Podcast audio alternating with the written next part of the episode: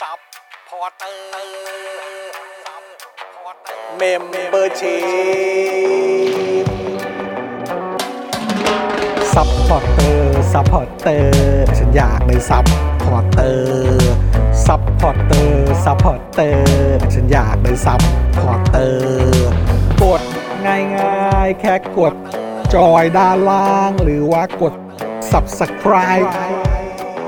ก็ช่วยสมัครกันหน่อยซัพพอร์เตอร์ซัพพอร์เตอร์ฉันอยากเป็นซัพพอร์เตอร์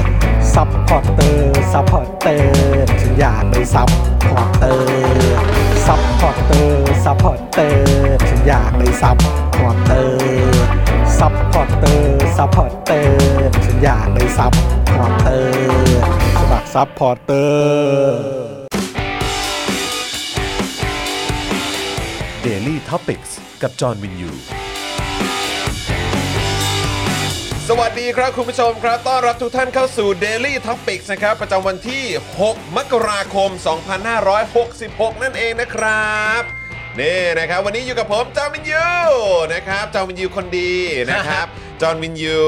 บินไปนกนะครับ ินไปนก นะแล้วก็แน่นอนนะครับ วันนี้อยู่กับคุณปาล์มนะครับ คุณปาล์มอะไรนะโทรผิดนะ คุณ ครับ ปาล์ ผม ม โทรผิดสวัสดีครับคุณผู้ชมครับ สวัสดีครับคุณปาล์มครับ สวัสดีครับคุณจอนครับ ครับผมแล้วก็แน่นอนนะครับดูแลการไลฟ์แล้วก็ร่วมจัดรายการเรานะครับ พี่บิวมุกควาย สวัสดีครับ สวัสดีครับ สวัสดีครับ สวัสดี บิว ค ค รั รั บบ สวัสดี บิว ครับ ควรจะได้ บิว ฉายาใหม่แล้วนะ ว่า บิวควรจะเป็นบิวแบชเชอร์ปาร์ตี้ โอ้ยยังเออเอายังไง เอาอย่างกับบิวเอาอย่าง เอ กับ อไปวีซ่ามาหรือยัง วีซ่ามา เออ สวัสดีคุณผู้ชมด้วยนะครับ ครับผม สวัสดีคุณสุพันธ์นีแฟรงค์นะครับนะฮะคุณดิฟชา a โดคุณจูนเมคอัพคุณคราม คุณเมกุรุ คุณบักกี้ คุณธนนนท์คุณดาร์คคุณนอฟสกี้นะครับ ครับ ผมคุณพลอยรุ้ง ฮะ คุณ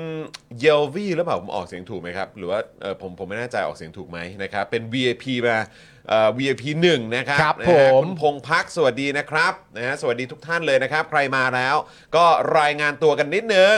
แสดงตัวกันหน่อยนะครับ แล้วก็อย่าลืมกดไลค์กดแชร์กันด้วยนะครับ ครับผม นะฮะสวัสดีนะครับ สวัสดีทุกท่านเลยนะครับผม สวัสดีคุณชบาคุณธนกฤษด้วยนะครับ yeah นะครับคุณมิสโนะด้วยคุณ ฮะ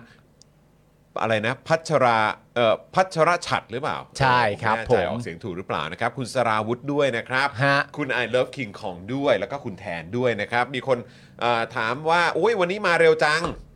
มาตรงเวลา นะครับมาตรงเวลาและการใช้ มา คำนี้ดีกว่า มาตรงเวลาไม่ได้มาเร็วหรอกครับ เออ ก็มาตรงเวลาเหมือนปกติอะครับ ใช่นะครับ นะฮะ คือวันนี้เนี่ยเราจะมีการโฟนอินกัน ใช่แล้ว นะครับเดี๋ยวเราจะโฟนอินกันประมาณสักบ่ายโมงยี่สิบ ใช่ครับ นะครับ ก็ยังคงเกี่ยวข้องแล้วก็เกี่ยวเนื่องต่อเนื่องกันไป ครับ กับเรื่องราวของเรือรบหลวงสุโขทัยนั่นเอง ใช่ครับ นะครับ เพราะว่าก็ตอนนี้ก็มีเอกสารนะฮะที่หลุดที่โผล่ออกมา ฮะ นะครับจากทางเอ่อโลกโซเชียล ครับ นะครับแล้วก็มีการออกมาแสดงความเห็นออกมาตอบคำถามการจากฝั่งของกองทัพเรือด้วย ฮะ นะครับแต่ว่ามันก็มีรายละเอียดบางอย่างที่เรารู้สึกว่าเฮ้ยถามผู้รู้ดีกว่า จริง นะครับซึ่งวันนี้ก็เช่นเคยนะครับ เดี๋ยวเราก็จะต้องขอรบกวนนะครับทางคุณโย ใช่ครับ นะจากไทยอาร์มฟอสนั่นเองนะครับ ซึ่งเป็นเพจนะครับที่ให้ข้อมูลให้ความรู้แล้วก็ข่าวสารนะครั ใช่ แวดวงการความมั่นคงนะค ค รั รั บบ ทางด้านการทหารนะครับได้อย่างเข้มข้น ฮะ แล้วก็เข้าใจง่ายมาก ๆ เลย ใช่ครับ คือครั้งที่แล้วที่เราพูดคุยกับคุณโยเนี่ยณตอนนั้นข้อมูลที่เรารับรู้เนี่ยมาในช่วงแบบ แรก ๆ เลยแหะ แรกๆเลย แรกๆเลย แล้วก็ยังไม่มากนะครับเพราะฉะนั้น ใช่ การวิเคราะห์ตอนนั้นเนี่ยก็ก็เป็นการวิเคราะห์บนพื้นฐานของคำแถลง ใช่ ซึ่งคำแถลงณตอนนั้นกับข้อมูลณตอนนี้ หรือแม้กระทั่งคำแถลงต่อคำแถลงต่อๆมาด้วยกันเอง ก็ไม่ค่อยจะสอดกันเท่าไหร่ ใช่ แต่ณตอนนี้เนี่ยณข้อมูลที่ออกมาถึงณตอนนี้แล้วเนี่ยก็น่าจะได้พูดคุยกันเพิ่มเติม แต่ผมชอบมากนะ เพราะว่าตอนคราวที่เราที่คุยกับคุณโยอ่ะ อ่า คือเอ่อตรงที่ว่าก็ตามข่าวสาร ใช่ ตามข้อมูลที่เราทราบมา อืม แล้วก็ทางคุณโยเองเนี่ยก็อ้างอิงในเรื่องของระเบียบ ใช่ ต่างๆ ของทางกองทัพเรือด้วย ถูก แล้วก็เปรียบเทียบกับเรื่องของกะหลักปฏิบัติสากล ใช่ อะไรแบบนี้ด้วยนะครับ ข้อมูลที่เราได้มาก็ค่อนข้างแบบโอ้โหแบบมันทำให้เราได้ความรู้ ใช่ เพิ่มเติมอีกเยอะเลยนะค ครั รับบแล้วก็ทำให้เราสามารถไปติดตามต่อในพาร์ทที่เราสนใจได้ด้วย แต่คราวนี้เนี่ยไอ้ข้อมูลที่เราจะคุยกันเนี่ยก็เกี่ยวกับเรื่องของการซ่อมบำรุงอะแหละ ฮะ นะครับไอเอกสารที่มันหลุดออกมาเนี่ยหลายอย่างเราก็ไม่ค่อยเข้าใจไง อ่า เออนะครับเดี๋ยวถามคุณโยดีกว่านะครับ ผม นะฮะอ่ะสวัสดีคุณผู้การสเจอร์นี่ด้วยนะครับ สวัสดีครับ นะคุณซูบายโดใช่ไหมครับ สวัสดีครับนะฮะคุณเลซี่เล o n นิกส์นะครับ สวัสดีครับ นะฮะเริ่มพร้อมกันแต่เลิกไม่พร้อมกันนะ เวลางานบางทีติดสายพักไว้ฟังต่อ โอ้ได้เลย ได้ ครับ ครับผม คุณละดาด้วยนะครับ เป็น FC จากต่างประเทศสวัสดีครับ โอ้ครับ นะฮะ ผม คุณเมกุรุนะครับบอกว่าแอบฟังนี้ที่ทำงานงงงี้งงงี้เออครับผม คุณเมกุรุนั่งข้างใครอ่ะ เอ้ย เอาอีก เอ แล้ว อครับผม ข้างๆมีใครหรือเปล่า ครับ มีใครเอ่อนั่งข้างนั่งข้างขนมหวานเฟสไหนด้วยหรือเปล่า ฮะเออนะครับนะฮะต้องบอกได้นะ เดี๋ยวนี้เขามีแบ่งเป็นเฟสนะครับ เพราะเราทักทายได้หมดแหละ ฮะเขามีเป็นเฟสด้วยนะ เราทักทายได้หมดแหละ เออ นะฮะต้องระบุให้ชัดเจนว่าเป็นเฟสไหน เดี๋ยวแบบ เออ นะครับทุกใช่วันี้ทุกคนมันต้องได้รับการเลเบลฮะ ใช่ฮะ เออ ก็ระบุให้ชัดเจนว่าเป็นเฟสไหนครับผม ก็จะได้พูดคุยต่อใน Twitter เพราะว่านอก Twitter ก็ไม่มีแล้ว ไม่มีแล้วฮะ จะได้มีคอนเทนต์ใน Twitter ด้วย ใช่นะครับ สวัสดีคุณมุกด้วย อ่า คุณมุกเป็นไงบ้างครับ เปิดปีใหม่มาข่าวแน่น ๆ เลยไหมช่วง ใช่ นี้นะครับ คุณพีรพงศ์สวัสดีนะครับ คุณลิชคิง คุณมิมินินิด้วย แล้วก็คุณสิงห์ทองด้วย ครับ คุณสุสุริด้วยนะครับ ครับ ผมนะครับ คุณสพันธ์นีแฟรงค์เข้ามาคอมเมนต์ในเทปตอนที่ชาวเน็ต คุณวิโรธมา ว่า ว่าพลาด โอ้ย ไม่ได้ ก็ ดู ย้อ ส น ด หลังได้ ดูย้อนหลังได้นะฮะ ดูย้อนหลังได้นะครับ ครับ ใครที่เป็นทีมดูย้อนหลัง ก็เติมพลังให้กับพวกเราได้นะค ครั รับบ นะฮะจะเป็นนี่เลยก็ได้นะครับ ผ่านทางบัญชีกสิกรไทย 0698975539 ก็ได้นะครับนะฮะหรือว่าจะสนับสนุนพวกเรากันแบบรายเดือนก็ได้นะครับผ่าน ครั ทา บ ง YouTube Membership แล้วก็ Facebook Supporter นั่นเองนะครับคุณผู้ชมครับ คุณมุกนะครับบอกว่าแน่น ๆ ค่ะ พม่าจะมีเลือกตั้งตามเรามาเลย โอ้โห เลือกตั้งพม่านี่ก็คำพูดคำจาของไออาวุโสคนนั้นนี่ก็ต้องบอกว่า เละเทะ ครับผม ผมคิดว่าคือเขาทำตามรถแมพเผด็จการ Southeast Asia นะ ค ค รั รั บบ ผมเพราะว่าเขาทำตามสันดานนะ ถูกต้องครับผมนะฮะก็ทำตามรถแมพเนี้ยครับ อ่า คือเมืองไทยก็มีคนดีนะครับ ฮะ เมียนมาก็มีคนดีเหมือนกันครับ ครับ นะฮะ ผม ได้ข่าวว่าองซานซูจีก็โดนไปโดนคดีใหม่ไปด้วยใช่ไหม ใช่ เออนะครับ ก็เนี่ยแหละครับ ตามสไตล์ครับ คนดีเนี่ยมันมีทุกประเทศจริงๆ ใช่ครับ นะ แนะนำให้ โดยเฉพาในประเทศเผด็จการ แนะนำให้อ่านหนังสือของอาจารย์ประจักษ์นะครับ ครับ ให้คนดีปกครองบ้านเมือง โอ้ ชัดมากอะ ครับผม ชัด สุยอ มากอะ ครับนะฮะเอ่อคุณอินบาร์สตูดิโอสวัสดีนะครับ สวัสดีปีใหม่ครับ พี่เพิ่งมาวันแรกครับ กลับมาจากอะไรนะ กลอเซโล ทางฝุ่นโหดมากครับอ๋อเหรอครับเ กรอเซโลเหรอครับ เคาะชามข้าวเรียก I.O. มาทำงาน อ๋อ นี่นะครับ ก็ คุ แก๊ก ณ ก็แก๊กก็แก๊ก เออคุณนีโอนะครับบอกว่าวันนี้เพิ่งสมัครรายเดือนเรียบร้อยครับโอ้ ครับ ขอบคุณมากนะครับ โอ้ขอบพระคุณ น ครับ นะฮะเราจะทำตามสันดานนะฮะคุณ ขอ ธนาโน เป็น บอก มารอีกไม่นาน ขอเป็นมารอีกไม่ ขอ นา เป็น นมารอีกไม่นาน เออนะครั นา บ นนะนานแล้วนะ นานแล้วนะ จะหนึ่งทศวรรษแล้วนะตัว เออ นะครับพิกาฮอลิกนะครับ สวัสดีครับผมนะครับ คุณมิสโนบอกว่าคนดีเก่งกว่าคนทำงานเป็น นี่มันอะไรวันนี้ นั่นน่ะสิครับ นะครับนะคุณสุพันธ์นีบอกว่าย้อนดูแล้วค่ะดุดันไม่เกรงใจใคร เนี่อยอครับ ผมก็ไปชื่นชม ฮะ คุณวิโรธ ครับ ว่าเขาดุดันไม่เกรงใจใคร อืม เขาก็เอาข้อความผมไปรีทวีต เออ แล้วก็บอกว่าผมดุดันแต่เกรงใจประชาชนครับ นี่ เนี่ย ก็ไปทั้งเฉียบอีก พูดอะไรก็ไม่ถูกใจ แหมตอบกลับมานี่ก็คมอีกแล้ว พูดอะไรก็ไม่ถูกใจ อ่ะมึ นิ ง ด เอา นิดหปัสน่อยหน่อย เตอ ก็ ร์ยาไปเออ แปะ ค บาด ผม แผล แปะบาดแผลหน่อยเออ ประมาณเดียวกับอาจารย์สีโรดเลย กูพูดอะไรก็ไม่ถูกใจสักอย่าง ตามนั้นครับตามนั้น ตาม ครับ ตาม นะ นั้ ฮะ น อ่ะแต่ว่าขอบคุณชาวเน็ตของเราด้วยใครยังไม่ได้ติดตามชาวเน็ตของเราในสัปดาห์ที่ผ่านมานะครับก็สามารถไปติดตามกันได้นะครับ ส่วนชาวเน็ตในสัปดาห์หน้าก็เด็ดมากๆเลยนะ เด็ดครับ อืมนะครับผม จริง ๆ นะ จริงครับ เออ จริงครับผม คุณผู้ชมรู้จัก เฮ้ย อืมคุณผู้ชมรู้จักใช่ เฮ้ย ใช่ใช่คุณผู้ชมต้องรู้จักอยู่แล้ว คุณผู้ชม รับ คุณหน้าด้วย คุณหน้าด้วยคุณหน้าด้วยครับ เอา ผม แล้วไง นะฮะเออเดี๋ยวรอลุ้นแล้วกันว่าเป็นใครนะค ครั รับบ อ่ะโอเค คุณผู้ชมแต่ว่าอย่ารอช้ากันดีกว่านะครับ ฮะ เพราะว่าเดี๋ยวคุณโยเนี่ยก็จะมาร่วมพูดคุยกับเรานะครับเอ่อผมขอเวลาคุณโยไปประมาณ 10-15 นาทีประมาณนั้น อ๋อ นะครับ แสดงว่าขอเวลาอีกไม่นาน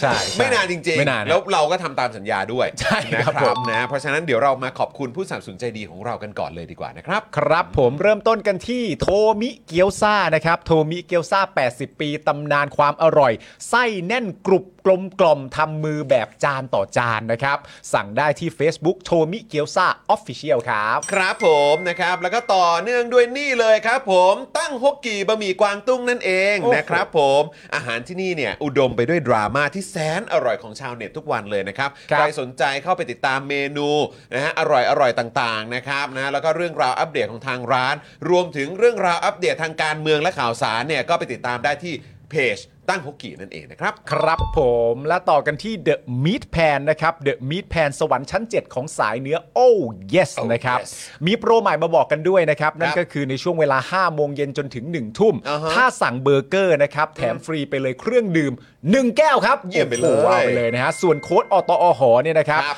ก็ยังสามารถใช้ลดค่าอาหารได้ 10%เหมือนเดิมครับ ต้องใช้แล้วล่ะ เพิ่มเติมก็คือว่าถ้ายอดสั่งครบ 1,000 บาท รับฟรีไปเลยพันนาคอตต้าหนึ่งจานอีกด้วยครับโอ้โห ฟรี ฟรีแน่น ๆ นะครับ ครับ ผมสั่งได้เลยนะครับ ที่ Facebook The Meat Pan ครับ ครับผมนะครับอะขอขัดจังหวะแป๊บหนึ่งคุณพีทครับ มาเป็นเมมเบอร์ของเราบอกว่ากลับมาต่อสมาชิกแล้วครับ เพิ่งทำงานปีแรกแล้วได้โบนัส ปีแรกพอดีครับ สวัสดีทุกท่านครับ ขอบคุณครับ แล้วก็ยินดีกับคุณพีทด้วยนะครับนะจัดไปกับโบนัสปีนี้นะครับ เพิ่งทำงานปีแรก แปลว่าเพิ่งเรียนจบใหม่ ๆ เลยปะหรือว่าหรือว่า ไม่รู้เหมือนกัน ไม่แน่ ผก็ ใจ ไม่แน่ใจว่ามีแบบอารมณ์เป็นแกลบเยียด้วย ไม่เป็นไร หอปล่า ยินดีด้วยครับ หลัง ยินดีด้วยครับ เอ้ยหลังเรียนจบอะไรแบบเนี้ย ขอให้มีความสุขกับเอ่อตัวเอง ขอให้มี ครับ ความสุขที่ทำงาน ขอให้เอ่อสภาพแวดล้อมในที่ทำงานดี ถูกต้อง นะครับ ผม นะฮะขอให้ไม่เจออะไรแบบท็อกซิกแล้วกันนะครับ นะครับนะฮะอ่ะแล้วก็แน่นอนนะครับ ต่อกันด้วยนี่เลยน้ำว้าพาวเดอร์นั่นเองครับ อยู่ด้านข้างผมแล้วตรงนี้เลยนะครับผงกล้วยน้ำว้าดิบออร์แกนิกตราน้ำว้านะครับบรรเทาอาการกรดไหลย้อนอย่างได้ผล พร้อมเสริมพรีไบโอติกให้จุลินทรีย์ที่ดีในลำไส้ เพื่อภูมิคุ้มกันร่างกายที่ดีนั่นเองนะครับ ครับ สั่งกันได้เลยนะครับที่ Facebook นี่เลยน้ำว้าพาวเดอร์นั่นเองนะครับ อ๋อโอ้โหแจ๋วมาก ครับผม ออริจิน l ล ออริจินอลครับ ขมิ้น โอ้ยอันนั้น กระเจี๊ยบเขียว โอ้อันนี้ก็ต้องโดนครับ ซินนามอน จัดไปเลย ชอบกลิ่นไหนอะก็จัดกลิ่นนั้น ได้เลยนะครับ ออผม คุณพีทส่งเข้ามาว่าเพิ่งจบเลยครับเพิ่งรับปริญญาไป โอ้ยินดีด้วยครับ ด้วยนะครับ อ่ะต่อกันที่ XP Pen ครับคุณผู้ชมครับ ครับ XP Pen เมาส์ปากการะดับโปร เขียนลื่นคมชัดทุกเส้น เก็บเก็บครบทุกรายละเอียดในราคาเริ่มต้นไม่ถึงพันนะครับ ดูข้อมูลเพิ่มเติมได้นะครับ ที่เพจ XP Pen Thailand มีรีวิวด้วยนะคุณผู้ชม ใช่ไปตามนะ แล้วก็เผื่อคุณจะได้มีแบบแรงบันดาลใจในการทำแบบพวกดิจิทัลอาร์ตต่างๆ ด้วยนะครับผม ครับผม นะครับ แล้วก็ต่อกันด้วยนี่เลยครับ จินตรักษณ์คลินิกนั่นเองนะครับ นี่คุณหมอเชษฐ์มาแล้วนะครับผม จมูกพังเบี้ยวทะลุระเบิดมาจากไหนนะครับ มาให้คุณหมอเชษฐ์แก้ให้ได้หมดทุกรูปแบบเลยนะครับ เขาคือคนที่โรงพยาบาลทั่วไทยครับ โยนงานยากมาให้แก้เสมอเลยนะครับ รู้กันเฉพาะคนในวงการนะครับคุณผู้ชมครับ เพราะฉะนั้น เทพจริง เรื่องงานซ่อมจมูกพังเนี่ยต้องคุณหมอเชษฐ์จินตรักษณ์คลินิกเท่านั้นเลยนะครับ ครับ สอบถามได้เลยที่นี่ครับ Facebook จินตรักษณ์คลินิกนั่นเองนะครับ ครับผม และเราต่อกันที่ Protect Screen ครับผมสร้างพื้นที่บ้านคุณให้ปลอดฝุ่น PM 2.5 ด้วย Protect Screen ครับ มุ้งลวดยุคใหม่นะครับ กันได้ทั้งยุงและฝุ่น PM 2.5 เจ้าแรกและเจ้าเดียวในประเทศไทยครับ ผลิตจากเยื่อไนโนนาโนไฟเบอร์คุณภาพสูงนะครับทำให้ตลอดการใช้งานไม่เกิดสนิมครับ ที่สำคัญครับเพียงแจ้งโค้ด SPD 10 รับส่วนลดไปเลย 10%ครับ สอบถามข้อมูลเพิ่มเติมได้ที่ Facebook Protect Screen หรือว่า Line ID SPS 2 2 8 8หรือโทรไปได้เลยนะครับ ที่ 020282288 ครับ ครับผมนะครับ แล้วก็ต่อกันด้วยนี่เลยนี่นะครับเฟรนชิกน้ำพริกหนังไก่นะครับ ฮะ โอ้โหหนังไก่เกรดพรีเมียมนะครับรสชาติจัดจ้านถึงเครื่องถึงใจนะครับล็อตใหม่เข้าแล้ววันนี้นะครับไม่อยากรอนานรีบสั่งกันไปเลยนะครับ เพราะแอดมินเนี่ยรอตอบนะครับแล้วก็รับออเดอร์คุณลูกค้าอยู่นะครับผมนะฮะ ครับ ยังไงก็แอดกันไปได้นะครับที่แอดเฟรนชิกนั่นเองเขาส่งฟรีทุกบ้านนะครับคุณผู้ชม CEO ตอบเองครับ Yeah CEO ตอบเองนะค เนี่ย รับ นะครับ CEO ด้านข้างเนี้ครับ ครับผมที่กิน ค หนังไก่อยู่เนยครับ รับกินไปต่อไปอะค ค รั รับผม ครับผม ต่อกันที่ Oasis Coffee ครับ ครับ Oasis Coffee ร้านกาแฟ 24 ชั่วโมงสไตล์ยุโรปนะครับ พร้อมตกแต่งร้านนะครับ ต้อนรับคริสต์มาสแบบจัดเต็ม ตอนนี้ร้านก็ยังคงบรรยากาศคริสต์มาสเอาไว้ ได้อยู่ นะครับห้ามพลาดนะครับ ไปจิบกาแฟหอมๆ พร้อมเสพบรรยากาศสุดเฟสตีฟได้ครับ ที่สาขาห้วยขวางและรางน้ำตลอด 24 ชั่วโมงเลยนะครับ ดูรายละเอียดเพิ่มเติมได้นะครับ ที่ Facebook Oasis Coffee TH ครับ ครับผมนี่นะครับอันนี้ก็เป็นคล้ายๆเอ่อเขาเรียกว่าอะไรนะเป็นแบรนด์ ambassador ไหม อ่ะเขาใช่คนนี้แหละ เออนะครับของ Oasis Coffee คนนี้ นั่น แหละ เองนะครับ แล้วเขาก็มีเมนูเด็ดเขาด้วยไง ใช่แล้วเขาก็ไม่แบ่งไง โอ้ก็ไปกินเองก็ได้มั้ง กูต้องขยี้มุกนี้บ่อย โอ้ยแก้วเดียวก็ซื้อเองก็ได้ ๆ กูโดนมาหนักกูต้องขยี้มุกนี้บ่อยๆ เออ ไม่ให้ตั้งตัวเป็นไง ไม่ได้ตั้งตัวเลย เห็นไหม อย่าให้กูเห็นว่ามึงถืออะไรในมือนะ ไม่มีไม่มีไม่มี แม้กระทั่งมึงถือยาดมกูก็จะบอกว่าไม่ให้กูดมบ้างแล้ว เออวันนี้มึงไม่ได้เอาน้ำมาเหรอ เออว่ะ เออไม่ได้เอามาเหรอ ลืมอีกแล้ว อ่าเดี๋ยวเดี๋ยวช่วงเบรกเดี๋ยวกูไปหยิบให้ ช่วงเบรกช่วงไหนอะ ฮะก็แป๊บหนึ่งเดี๋ยว อ๋อโอเค พี่ไปเข้าห้องน้ำเลยเดี๋ยวกูหยิบน้ำให้ ไม่เป็นไรกูไม่กินก็ได้ นี่ทำไมอ่ะ กูไม่กินก็ได้มันกินไปเถอะ กินไปเถอะ เป็นหวัดอยู่กูไม่อยากให้มึงติด อ๋อเป็นอ๋อเป็นเป็นห่วงไม่ได้ใจดำคนเป็นห่วงไม่ได้คนใจดำคุณผู้ชม เพื่อนผมไม่ได้ใจ เอาน้ำอะไรเอา ดำ น้ำรสไหมหรือว่าเอาแบบว่าเป็นน้ำจืดหรือว่าอะไรเป็นแบบว่าเป็น น้ำจืดไม่ใช่น้ำ เปล่า น้ำเปล่าหรือน้ำรสเออพูดผิด ถ้ากูตอบ น้ำจืดดูเป็นน้ำเค็มเลย ถ้ากูตอบไม่กลัวน้ำกร่อย กูเอาแถวแถวปากกงกลางอะไรอย่างเงี้ยได้ไหมเอาเอาน้ำจืดเลย เอาน้ำจืด น้ำเปล่านะ น้ำเปล่า ออ น้ำเปล่า ดี๋ยวกูหยิบ น้ำให้เปล่า เดี๋ยว อ๋ กู อ หยิบ ขอบคุณ ให้ มากขอนะบคุณ นะ มาก ฮะ ซาบซึ้งใจ โอ้นี่จะร้องเลยเนี่ย ใช่ บิวมีน้ำอะไรกินยังอ่ะ เออ ไม่มีไอจอนไม่หยิบให้เลยเหรอโหบิวก็งั่งกดไปสิหิวน้ำก็ทนเหรอบิวโถเอ้ย นี่คือมึงเกิดอาการภูมิแพ้เหมือนกูป่ะเนี่ย ไม่ไม่ไม่ อ๋อไม่ใช่ใช่ไหม ไม่มี เห็น ไม่มี เห็นขยี้ตาไง ไม่มีไม่มี เออ กูแค่เศร้าเฉย อ๋อเศร้า ที่กูเห็นบิวไม่มีน้ำกินไง คุณนัทชาติบอกว่างอนเลย เอ เอ อ อ นะครับ ถ้าบิวอยู่บ้านพี่บิวมีน้ำกินตลอดนะแต่บ้านนี้พี่ไม่รู้ว่าบิว แต่แต่บิวเนี่ยอย่าลืมนะต้องถามหานี่ด้วยบะหมี่กึ่งสำเร็จรูป เออ เออผัดใส่ไข่ แล้วก็มี อ่า เฟรนช์ชิกโรยด้วย เออ โโหบิว ถ้าบิวไม่ ใช่ ได้อันนี้เนี่ยโอ้โห เออ ต้องถามแล้วนะ เจ้าของ เออ บ้านเขาเป็นยังไงเนี่ย ใช่ เออ ใช่ใช่ไอเรื่องปาร์ตี้สละโสดพี่ อ้าวทำไมมันบล็อกเข้ามาที่ผม ได้ทำไมมันมาทางนี้ได้ มันเป็นฉายาเขานะ มันฉายา บิวบิวแบชเลอร์ เออ เอ้ยบิวแบชเลอร์ปาร์ตี้ เท่นะ เออ BBP หุยเท่ ชื่ ว่ะ อย่อชื่อย่อ BBP Bill The Bachelor Party เออนะบิว BBP สวัสดีครับโย คุณธีรพงศ์บอกว่าอยากได้น้ำเดี๋ยวกรวดไปให้ไม่ใช่นะฮะ คนละอย่างกัน คนละอย่างน้ำ แห น้ำ ครับ ดื่มเลยเนี่ย ผ น้ำดื่มเลย ครับผมสายทานน้ำใจอะฮะหรือว่าอะไรครับผมอ่ะคุณผู้ชมใครสนใจอยากจะซื้อโฆษณากับเรานะครับ ราคาย่อมเยาวมากเลยวันละ 999 บาทเท่านั้นนะครับ 999 ครับผม ครับ นะหลักร้อยอะครับนะฮะแล้วก็ใครที่ซื้อกันแบบรายสัปดาห์รายเดือนเรามีส่วนลดให้ด้วยนะครับ เพราะฉะนั้นใครสนใจโทรมาที่เบอร์นี้เลยนะครับ 0858275918 นะครับ แล้วก็เบอร์นี้เนี่ยยังเป็นอีกหนึ่งช่องทางนะครับ ที่คุณผู้ชมสามารถติดต่อกับพ่อหมอนะครับ เพื่อติดต่อลงคอร์สกันได้ ใช่ นะ นะครับหรือว่าจะไปกันที่เพจ Facebook นะครับคอร์สแก้ปัญหานะครับไปเสิร์ชหาใน Facebook ได้เลยนะครับแล้วก็ส่งเข้าไปสนใจถ้าเกิดว่าอยากจะลงคอร์สนะครับที่จะช่วยให้คุณนะครับอ่าสำหรับคอนเทนต์นะที่คุณทำอยู่ในออนไลน์อยู่ในเพจโซเชียลมีเดียแพลตฟอร์มต่างๆเนี่ยนะครับแล้ว ค ก็ รับ ตอนนี้ reach มันลดนะครับไปไม่ถึงคนที่ติดตามคนที่ follow คุณนะครับยอดขายมันมีปัญหงปัญหาอะไรแบบนี้เนี่ยนะครับ ครับ มาลงคอร์สนี้ดีกว่านะครับ เพราะว่าคอร์สนี้เนยนะครับคือคอร์สวิธีลดค่าโฆษณาและขยายฐานลูกค้า ด้วยการเพิ่ม Organic Reach นั่นเอง จากการนับคะแนนและการบริหารโพสต์นะครับ ครับ คอร์สนี้นะครับเรียนผ่านคลิปยาว 30 นาที และ PDF 11 หน้าครับ เรียนรัดเรียนรัดนะครับเรียนไวเข้าใจพื้นฐานไปใช้กับโซเชียลมีเดียได้ทุกแพลตฟอร์มเลยนะครับค่าคอร์สเนี่ย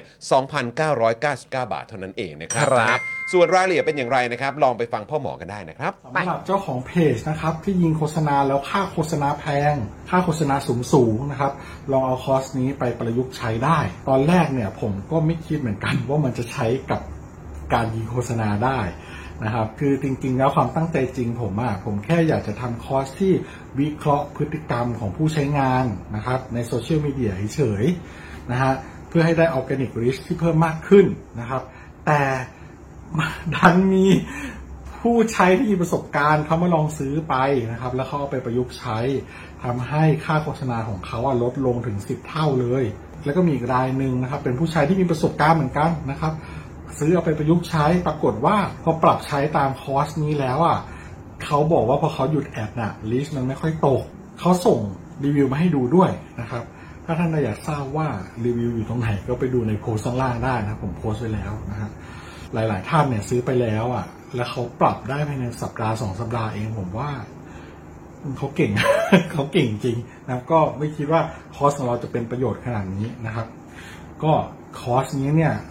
2,999 บาทนะครับ ถ้าใครสนใจก็ทักแชทมาได้เลยนะครับ ก็หวังว่าจะเป็นประโยชน์นะครับ หลังซื้อคอร์สไปแล้วนะครับ ไม่ต้องกังวลนะครับ ก็ถามได้ นะครับ กลับมาถามได้นะครับ ไม่ว่าจะเรื่องคอร์สหรือนอกคอร์สนะครับ ถ้ารู้ผมตอบให้ ถ้าไม่รู้ผมก็จะไปค้นหามาให้ โอเค ขอบคุณมากครับ คอร์ส 2,999 บาทนะ ทักแชทได้เลย ครับ ขอบคุณครับ สำ นั่นแหละครับ ทักแชทไปเลยครับ หรือว่า ครับ จะกริ้งกรางโทรไปหาพ่อหมอได้เลยตามเบอร์นี้นะครับ ด้านล่างนี้เองนะครับผม ครับผม นะอ่ะยังไงเอาใจช่วยละกันสำหรับ ฮะ ทุกคนที่ทำคอนเทนต์ออนไลน์แล้วก็กำลังทำธุรกิจออนไลน์อยู่ตอนนี้ด้วยนะครับ ครับผ นะ ม ฮะเอาล่ะ คุณผู้ชมครับ เรา อุ๊ย ไหน สวัสดีครับไม่ได้ดูหลายวันติดธุระและประสบอุบัติเหตุ โอ้ยตาย เป็น แล้ว อะไรครับ อ่ะยังไงก็ขอให้เอ่อคือคิดว่าประสบอุบัติเหตุเนี่ยเอ่อไม่แน่ใจว่าบาดเจ็บหรือเปล่านะครับ อืม แต่ยังไงขอให้หายไว ครับ ๆนะครับแล้วก็ขอให้ผ่านช่วงเวลาแบบแย่ๆนี้ไปไวๆแล้วกันนะค ค รั รั บบ ผมหายเร็วๆนะครับ ณเจตนะครับ ผม คุณ นะฮะ จิรายุบอกว่ามาดูไลฟ์ทันครั้งแรกสวัสดีครับ สวัสดีนะครับ สวัสดีนะครับ ฮะ สวัสดีคุณเบียร์ด้วยบอกว่าดูจากเกาหลีด้วยนะครับ อ๋อครับผม คุณแทนนะครับบอกว่าเย่ทีมแอบฟังตอนทำงาน ครับ อ่า ผม โอเคสวัสดี โอเค คุณสมศักดิ์ด้วยนะครับ ฮะ อ่ะคุณผู้ชมครับ จริง ๆ แล้วเรามีโฟนอินกับทางเอ่อคุณโยนะครับบ่ายโมง 20 ครับ นะครับแต่ผมขอเลบแป๊บเดียวนะครับ ฮะ เพราะอยากจะปูเรื่องราว หรือว่าอัปเดตนะครับความคืบหน้าตอนนี้ว่ามันเป็นอย่างไรกันนิดหนึ่งละกัน ครับ สำหรับ ผม กรณีของเออกองทัพเรือกับ ฮะ เรือหลวงสุโขทัยบ้างนะคครับ รับ ผมแล้วเดี๋ยวเราไปคุยกับคุณโยเต็มๆนะครับแต่อัปเดตให้ฟังก่อนนะครับ ประเด็นนี้คือประเด็นที่กองทัพเรือครับ โต้ข่าวว่าเหล็กใต้น้ำของเรือหลวงสุโขทัยเนี่ยบาง และไม่ผ่านมาตรฐานนะครับ แล้วก็ยืนยันด้วยนะครับว่าอู่ซ่อมทัพเรือเนี่ยนะครับมีคุณภาพ ก็ผมคิดว่าน่าจะเป็นอู่เดียวกันกับที่ผมเพิ่งไปมาปะ ก็เป็นไปได้ก็อู่ซ่อมใช่ไหม เใช่ไหมครับ นะครับ ฮ ผม คือผมไม่แน่ใจนะอันนี้ อันนี้ผมไม่ชัวร์แต่ว่าคือแบบ แต่เขาเขาก็มีแหละ ครับ เออแล้วตรงนั้นก็ไปแล้วก็ดูฟ a ซิลิตี้ก็อลังการมาก ครับ นะ ผมก็บอกมีคุณภาพนะครับ ค ผ รับ มเอ่อพลเรือเอกปกครองมนทาตผลินนะครับผมโฆษกกองทัพเรือออกมาชี้แจงว่าตามที่มีสื่อสังคมออนไลน์วิพากษ์วิจารณ์การซ่อมบำรุงเรือหลวงสุขโขทัยนะครับโดยระบุว่าแผ่นเหล็กที่ใช้ซ่อมบำรุงเนี่ยนะครับของเรือหลวงสุขโขทัยในปี 2561 เนี่ยเคยมีปัญหานะครับ ไม่ผ่านมาตรฐานกองควบคุมคุณภาพการต่อเรือ เพราะพบว่าแผ่นเหล็กตัวเรือใต้แนวน้ำเนี่ยนะฮะบางกว่าที่กำหนดนั้นนะฮะจากการตรวจสอบกับกรมอู่ทหารเรือพบว่าข้อมูลดังกล่าวเนี่ยเป็นข้อมูลที่คลาดเคลื่อนนะครับ คลาดเคลื่อนนะเขาใช้ อ่า คำว่าคลาดเคลื่อนนะ ปี 61เนี่ยที่เคยซ่อมบำรุงเหล็กใต้ท้องเรือบางอะไรต่างๆนานาเนี่ยเขาบอกว่าคลาดเคลื่อน คลาดเคลื่อน นะครับ แล้วอันนี้ตอนปี 61 ด้วย 61นะครับผ ครั ม บ โดยก่อนหน้านี้นะครับเพจ CSILA นะครับเผยแพร่เอกสารพร้อมตั้งข้อสังเกตเรื่องเรือหลวงสุขโขทัยเนี่ยนะครับ โดยระบุว่านี่คือหลักฐานที่แสดงให้เห็นว่าแผ่นเหล็กที่ใช้ซ่อมบำรุงเรือหลวงสุขโขทัยในปี 2561 เคยมีปัญหาใช้คำว่าเคยนะ เคยมีปัญหาไม่ผ่านมาตรฐานกองควบคุมคุณภาพต่อเรือ เพราะพบว่าแผ่นเหล็กตัวเรือในใต้แนวน้ำบางกว่าที่กำหนดไว้ฮะ โดยเฉพาะจุด A5 K6 และ A7 นะครับ ซึ่งจุดทั้ง 3 จุดนี้เนี่ยเป็นจุดยุทธศาสตร์ของเรือ เพราะว่าอะไร เพราะว่ามันอยู่ตรงใต้เอออยู่ตรงห้องเครื่องของเรือพอดี โอ้โห ถ้าเกิดว่าน้ำท่วมจุดนี้เนี่ยนะครับ ก็จะทำให้เครื่องดับและก็ไฟฟ้าลัดวงจรครับ อันนี้ผมไม่รู้ว่าเราเรียกว่าเป็นเหมือนแบบเหมือนเป็นหัวใจของเรือเลยได้หรือเปล่าเนอะผมก็ไม่รู้เหมือนกัน ว่าเราจะเทียบได้ถึง อ่า ขนาดนั้นไหม เป็นเอาเรียกว่าเป็นหนึ่งในจุดที่สำคัญมาก ๆ แล้วกัน เออ นะครับผ ครับมผม เพราะว่าถ้าเกิดว่าน้ำท่วมจุดนี้เนี่ยโปะเข้าไปเนี่ย ครับ สามารถทำให้เครื่องดับและไฟฟ้าลัดวงจรได้เลยเนี่ย ครับ ก็เรื่องใหญ่นะค ครั รับ บ แล้วนอกจากนั้นเนี่ยก็ยังทำให้เรือเป็นอัมพาตในทะเล แล้วก็เผยข้อมูลต่อไปนะครับ ว่าถ้าเป็นเวลารบกันเนี่ยนะครับ คู่ต่อสู้เนี่ยเขาก็มักจะยิงกัน ก็ยิงกันตรงจุดนี้เนี่ยฮะ อ๋อ ก็จุดสำคัญนะฮะ ครับผม จุดนี้นะครับ ครับ เพราะว่าสมมติว่าโดน อืม สมมติว่าเข้าเป้า สมมติว่าใช่ปุ๊บ ไฟฟ้าลัดวงจร เครื่องดับ อืม สิทธิชนะมันก็สูงใช่ไหมฮะ ถูกต้องถูกต้อง นะครับ ครับผม คนวงในเนี่ยนะครับก็เลยฝากมาถามว่าบริษัทที่รับสัมปทานในการซ่อมแซมเรือเนี่ยใช้แผ่นเหล็ก High Tensile Steel นะครับผมและลวดเชื่อมชนิดเดียวกับที่กำหนดไว้หรือไม่ โอ้ ผู้เชื่อมเนี่ยมีใบเซอร์ในการซ่อมเรือรบหรือไม่ สองคำถามนะครับ ใช้แผ่นเหล็กที่ได้มาตรฐานที่ว่าหรือเปล่า รวมทั้งผู้ที่เป็นคนเชื่อมแผ่นเหล็กที่ว่าเนี่ย มีใบเซอร์หรือมีใบรับรองหรือไม่ที่จะมาทำหน้าที่นี้อะ อืมเรื่องเรื่องมาตรฐานในการที่ ใช่ จะมารับหน้าที่ในการซ่อมบำรุงนั่น ค เอ รับ งนะครับ ต่อมาครับพอ CSILA เขาปล่อยข้อมูลออกมาปุ๊บเนี่ยนะครับทางกองทัพเรือครับก็ชี้แจงครับ โดยสรุปว่าข้อมูลที่มีการนำเสนอเนี่ยมันเป็นข้อมูลการวัดความหนาแผ่นเหล็กตัวเรือของเรือหลวงสุโขทัย อืม การซ่อมทำตามวงรอบที่อู่ราชนาวี มหิดลอดุลยเดชกรมอู่ทหารเรืออ๋อโอเคคนละอันกัน ครับ เมื่อวันที่ 12 กรกฎาคม ถึง 3 กันยายน 61 นะครับ อืม โดยกองควบคุมคุณภาพอู่ราชนาวีเนี่ยนะครับได้ทำการวัดความหนาเมื่อวันที่ 23 ถึง 24 กรกฎาคม 61 ครับ เพื่อให้ทราบสภาพแผ่นเหล็ก ตัวเรือทั้งหมดตลอดลำ อืม นนี้ ทั้งลำ เช็คทั้งลำเลยนะ ครับ ซึ่งจะมีแผ่นเหล็กบางจุด มีความหนาน้อยลงจากเดิมเกิน 25%จำนวน 13 จุดครับ อันนี้เมื่อปี 61 นะครับ ครับผม 23ถึง24 กรกฎาคมนะครับ งั้นเราใช้คำว่ามันบางลงได้ไหมเนอะ ก็หนาน้อยลง เออหนาน้อยลงก็คือมันบางอ่ะมันบางมันบางมันบางลง มันบาง เออ นั่นแห เออละมัน เน บา อะ ง เออ ครับ นะครับ25%ถึง 13 จุดเลยนะ อืม ซึ่งเป็นข้อมูลจริงตามที่มีการนำเสนอในสื่อสังคมออนไลน์ อันนี้จริง จริง อ่า แต่นะแต่นะ ยังไม่ใช่ข้อได้จริงทั้งหมดครับ มันว่ายังไงฮะ เพราะหลังจากนั้นเนี่ยมีการซ่อมเรียบร้อยแล้ว เขาบอกซ่อมแล้วโอเคก็ที่นำเสนอออกมาก็ถูกก็จริงแล้อ่าวมันก็เป็นอย่างนั้นจริง ๆ แต่มัน อืม ไม่ใช่ทั้งหมดนะ เพราะว่าจริง ๆ แล้วเนี่ยมันซ่อมเสร็จเรียบร้อยแล้ว ครับ มีการตรวจสอบจากผู้เชี่ยวชาญแล้วว่าได้มาตรฐานนะครับ แต่ข้อมูลที่แชร์ออกมาเนี่ยมันไม่ได้มีข้อมูลเรื่องการซ่อมเสร็จแล้วแต่อย่างใด ่ามีข้อมูลแต่เพียงว่าจุดที่บาง เออครับผม อ่าแต่ไม่ได้มีข้อมูลว่าจุดที่บางที่ว่านั้นเนี่ย มันได้รับการซ่อมและซ่อมเสร็จเรียบร้อยแล้ว ใช่ นะฮะ แต่ว่านี่คือเอกสารที่ออกมาเนี่ยมันเป็นเอกสารตอนปี 61 นะครับคุณ ครับ ผู้ชมนะครับเหตุการณ์ที่เกิดขึ้นคือปลายปี 65 ใช่ไหมล่ะนะครับซึ่งก่อนหน้านี้เนี่ยทาง PPTV นะครับช่วงนี้ท็อปฟอร์มมากนะครับ ใช่ฮะ PPTV นะครับหลายเรื่องด้วยนะครับ ได้สัมภาษณ์กำลังพลนะครับที่รอดชีวิตที่ให้สัมภาษณ์นะครับว่าเรือเนี่ยเกิดความผิดปกติบางอย่างครับ อืม นะฮะโดยมีน้ำซึมเข้าเรือตั้งแต่นะฮะประมาณบ่ายสองของวันเกิดเหตุแล้ว น้ำซึมนะ ใช่ครับ แล้วก็ค่อยๆซึมเข้าไปในเรือ โดยกำลังพลเนี่ยบอกว่าเหมือนกับว่ามันมีรอยแผลอยู่แล้วนะครับมีรอยแผลอยู่แล้ว ก่อนออกเรือผมเห็นเขามาซ่อมเรืออยู่ตรงใต้เรือครับ เอ้า อืม ก่อนออกเรือยังซ่อมอยู่เลยเหรอครับ ครับนอกจากนี้นะครับนาวาเอกมนัทจุนแพรนะครับซึ่งเป็นอดีตนายทหารเรือที่เคยทำงาน อยู่บนเรือรบภายในกรมอู่ทหารเรือเนี่ยได้ให้สัมภาษณ์กับนักข่าวถึงเรื่องเรือหลวงสุโขทัยล่มนะครับโดยตั้งข้อสังเกตว่า เรือมีการซ่อมบำรุงตามระยะเวลาที่กำหนดหรือไม่ และอุปกรณ์ที่ซ่อมเรือได้มาตรฐานหรือไม่ ครับ โดยการซ่อมโดยการโดยเรื่องการซ่อมเรือนะครับทางพลเรือโท พิชัยล้อชูสกุลนะครับผู้บัญชาการทัพเรือภาคที่1เนี่ยนะครับก็เคยชี้แจงนะครับว่าอาจจะมีการซ่อมจริง แต่อาจจะเป็นการซ่อมแบบเล็กๆ น้อยๆ เช่น ตู้เย็นเสีย อุปกรณ์อื่น ๆ ในเรือที่เสีย แต่ไม่ใช่เครื่องยนต์ และยืนยันว่าวันเกิดเหตุได้ตรวจสอบสภาพเรือแล้ว พบว่าไม่มีปัญหาใด ๆ จึงอนุญาตให้เดินเรือเลยนะครับ ทำไมต้องอาจจะมีการซ่อมจริงด้วยวะ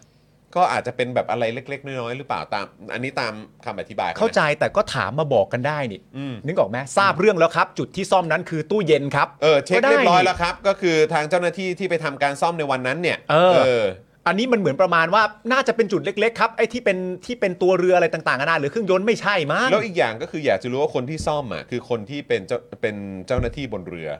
อยู่แล้วหรือเปล่า ที่ออกเรือไปด้วยอะหรือว่า อ่า เป็น หรือเป็นแบบ หรือว่าเป็นคนที่แบบว่ามา จาก ทง อู่ซ่อม หรืออะไรแบบนี้หรือเปล่า อ่า เออนะครับ ครับผม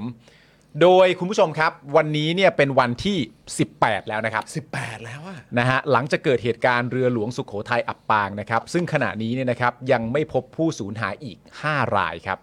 โดยมีผู้เสียชีวิตแล้วเนี่ยนะครับ 24 ราย ช่วยเหลือได้ทั้งหมด 76 ราย ส่วนเรื่องการตั้งคณะกรรมการมาตรวจสอบ 2 ชุดที่ว่าเนี่ยนะครับเอ่อชุดเกี่ยวกับการหาสาเหตุที่ทำให้เรือล่ม เท่าที่หาข้อมูลล่าสุดเนี่ยยังไม่มีการพบข้อมูลใด ๆ ออกมานะครับ เพราะว่าอย่างที่เราเคยรายงานคุณผู้ชมไปก็คือว่าเอ่อคณะกรรมการมี 2 ชุด ชุดที่1เนี่ยว่ากันด้วยเรื่องประเด็นของเรือที่อับปางหรือ ครับ เรือที่ล่ม ครับ ชุดที่ 2 ว่ากันด้วยเรื่องการให้ความช่วยเหลือ ครับ นะครับ อืมนะฮะอ่ะนะครับก็ยังต้องติดตามนะครับสำหรับผู้สูญหายอีก 5 รายด้วยกันนะครับ แต่ตอนนี้นะครับเดี๋ยวเราโฟนอินกันเลยดีกว่า มา นะครับนะคุณโยรออยู่นะครับ ต้องขออภัยคุณโยด้วยนะครับเลทนิดนึงนะครับ ผมเดี๋ยวกริ้งหาเลยละกัน พี่บิวผมต่อเข้าไปแล้วนะปึ๊บเอาซาวขึ้นได้เลยนะอืมนะครับผม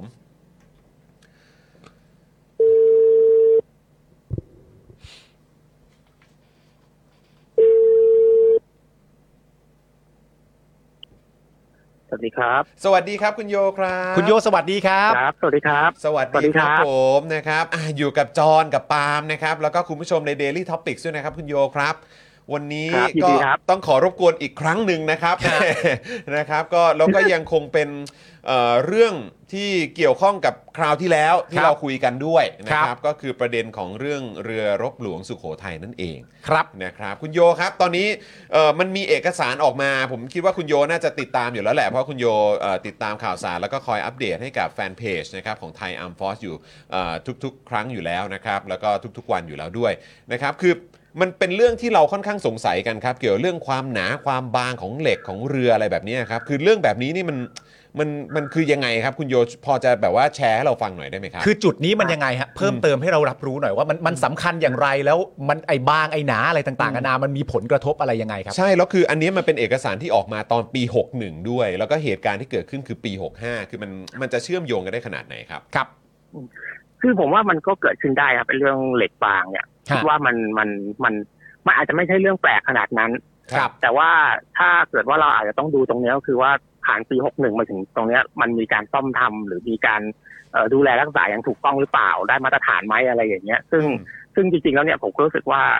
ฝั่งที่เขาเอามาเอามาเผยแพร่เขามีเอกสาร ซึ่งมันก็ดูค่อนข้างเป็นของจริงอะ ครับ แต่ว่ากองกองทัพเรือเนี่ยแถลงแค่ว่าเออซ่อมแล้วนะจบ แต่มันไม่มีเอกสารมายืนยันไง คือผมก็รู้สึกว่าถ้าถ้าถ้าถ้าจะให้แบบมันคลายข้อสงสัยนะกองทัพเรืออาจจะเปิดเผยเอกสาร เช่นแบบว่าเอ่อรายงานการตรวจรับ รายงานการตรวจสอบ รายงานการทดสอบอะไรประมาณเนี้ย มันก็จะคลายข้อสงสัยว่าเออเนี่ยเหล็กตรงเนี้ยมันถูกซ่อมไปแล้ว แต่ถ้าเกิดว่าพูดแค่ว่าเออซ่อมแล้วนะคนก็ยังก็ต้องจะต้องคำถามแบบที่เราคำถามกันอยู่เนี่ยเอาซ่อมแล้วมันซ่อมหายหรือยังหรือซ่อมนิดๆหน่อยๆหรือซ่อมแบบนู่นนี่อะไรอย่างเงี้ย อ่ ผมว่ามันก็ยังยังต้องต้องเป็นสิ่งที่ต้องหากันต่อไปนะ อันนี้ก็เรากำลังพูดถึงเรื่องหลักฐานในการซ่อมถูกต้องไหมฮะ ใช่ใช่ใช่เพราะว่าปกติแล้ว คือคือในกรณีนี้เหมือนกองทัพเรือว่าเขาก็พูดเองว่านี่เป็นการจ้างอู่อู่เอกชนนะฮะดังนั้นมันก็ต้องมีแบบกรรมการตรวจรับของราชการอะที่ต้องไป ฮะ ดูไปตรวจสอบ ซึ่งผมว่าถ้าเอารายงานนั้นนะมาเปิดเผยอ่ะคิดว่ามันจะตอบข้อสงสัยได้ว่ามันซ่อมหายแล้วจริง อืม อืมครับครับครับ ก็คือจริง ๆ แล้ว แต่ ก็ ว่าตอน ควรจะมีเอกสารออกมา เพื่อให้เหมือนสิ้นข้อสงสัยในประเด็นที่เขาหยิบยกขึ้นมาตรงนี้จาก CSILA ใช่ใช่เพราะว่าอีกฝั่งหนึ่งเขามีเอกสารมาโชว์ไงแต่แต่ว่าฝั่งกองทัพเรือยังไม่มี มันก็เลยแบบว่ามันแบบนิดหน่อย ผมว่าเอามาโชว์หน่อยน่าจะดีกว่าเพราะไหนๆก็ได้ไหนแล้วคนก็สงสัยกันละ อืมอืม คือคือง่ายกว่าไหมถ้าจะโชว์ซะหน่อยอ่ะ อืมอืม ใช่ คือคื ใช่ อคือมันเป็นไปได้ไหมครับว่าทางกองทัพเรือมองว่ามันเป็นเรื่องแบบความมั่นคง ความลับอะไรแบบนี้คือคือ เพราะ หว่ ตอนแรกก็มีกระแสออกมาเยอะเหมือนกันว่าจะบอกได้เท่าที่บอก อืม อันไหนเป็นความลับก็บอกไม่ได้จริง ๆ มันอาจจะเกี่ยวข้องกับกับเรื่องนี้ไหมฮะ ผมว่าเรื่องเหล็กบางเนี่ย แล้วก็เรื่องการซ่อมเนี่ย มันมันไม่ใช่ความลับหรือความมั่นคงทางทหารอะไรนะคือ ครับ คือหนึ่งก็คือเราสามารถที่จะเซ็นเซอร์บางอย่างได้ เช่น เซ็นเซอร์ความหนาของของของเหล็กที่แท้จริง หรือว่า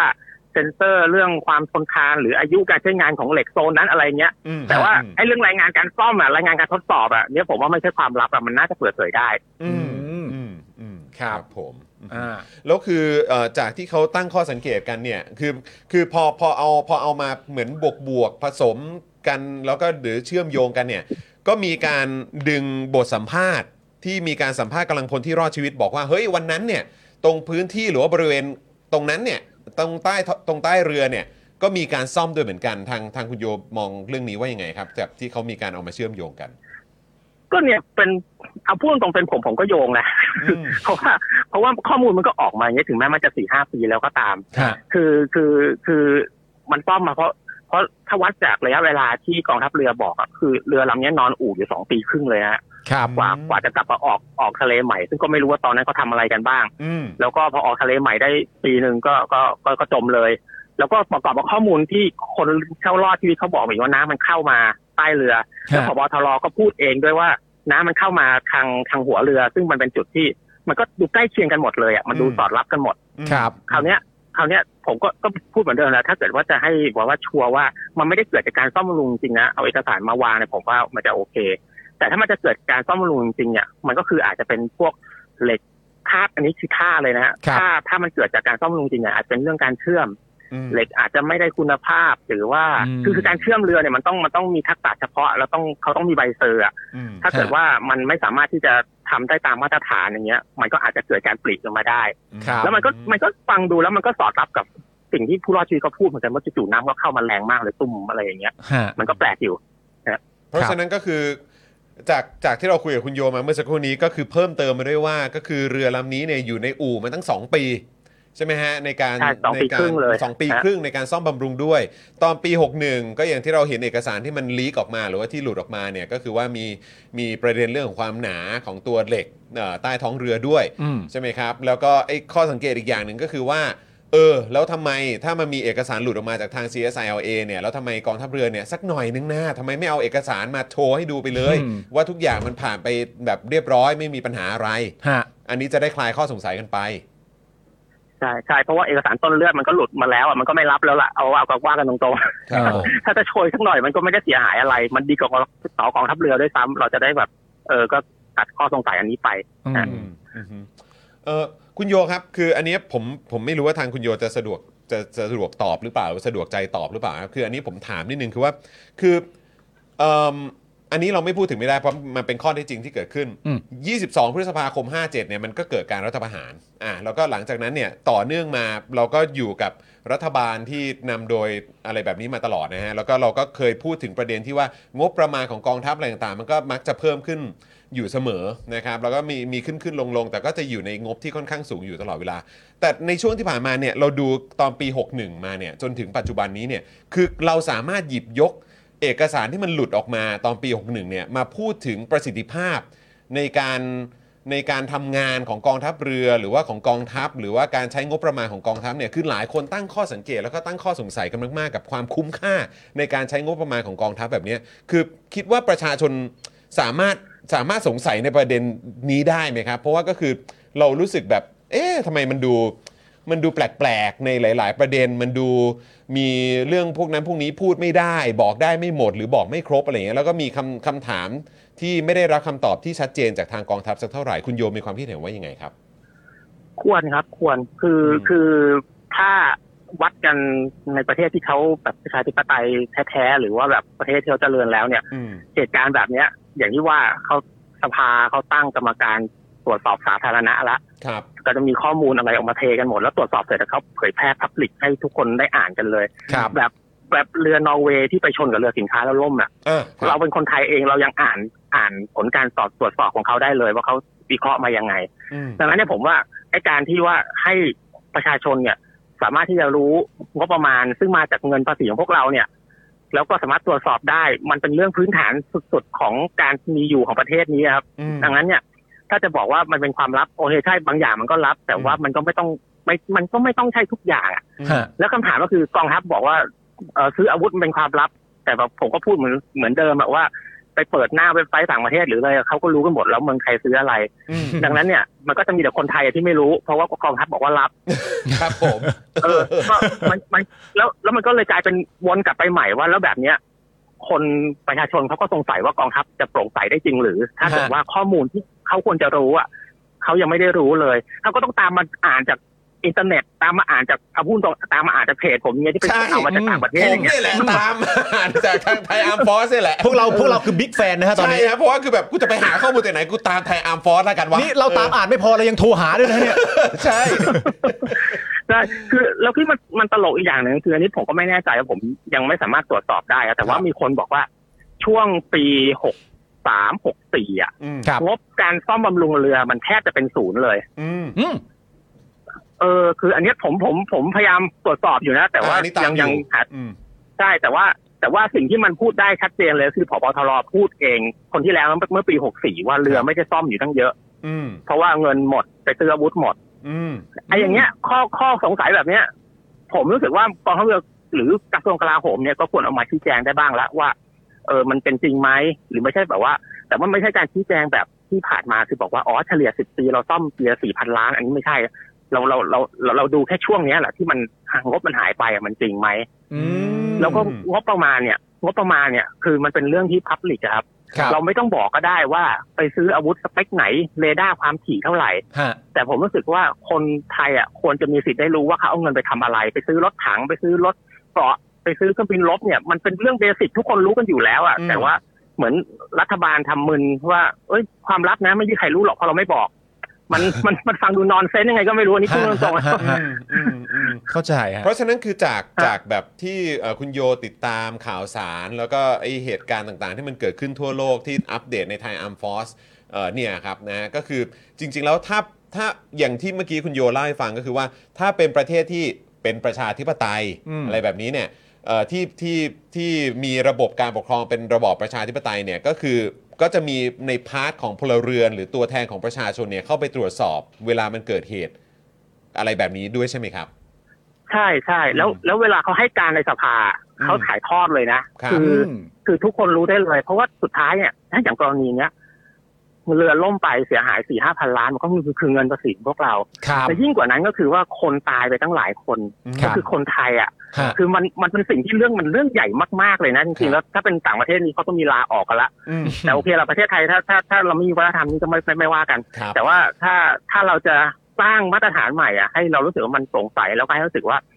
เอ่อมีความรับผิดชอบต่อประชาชนอ่ะ ครับ ผมว่ามันต้องเริ่มต้นด้วยการเปิดเผยข้อมูลให้มากขึ้น ครับ ไอ้คำว่าเขตทหารห้ามเข้า หรือความลับความมั่นคงเนี่ยเออใช้ให้น้อยๆหน่อย อืม ดีกว่า อืม เพราะว่าผมสุดท้ายเราก็ไม่รู้ว่าไอ้ความมั่นคงอ่ะมันเป็นความมั่นคงของชาติหรือความมั่นคงของใครกันแน่ อืมอืม อืม ครับ ครับ คือตอนนี้เนี่ยยังคงมีผู้สูญหายที่ยังยังค้นหาไม่เจอในยอีก 5 รายด้วยกันนะครับ ครับ นะแล้วก็ข้อมูลอะไรหลาย ๆ อย่างนี่เราก็ยังต้องเหมือนพยายามปฏิดปะต่อกันเองอยู่เลย ครับ คุณโยจากประสบการณ์แล้วกันครับ พวกเราเราต้องถามผู้ผู้เต็มเขาเรียกว่าผู้มีประสบการณ์อย่างคุณโยเนี่ย คือคิดว่าท้ายที่สุดแล้วจาก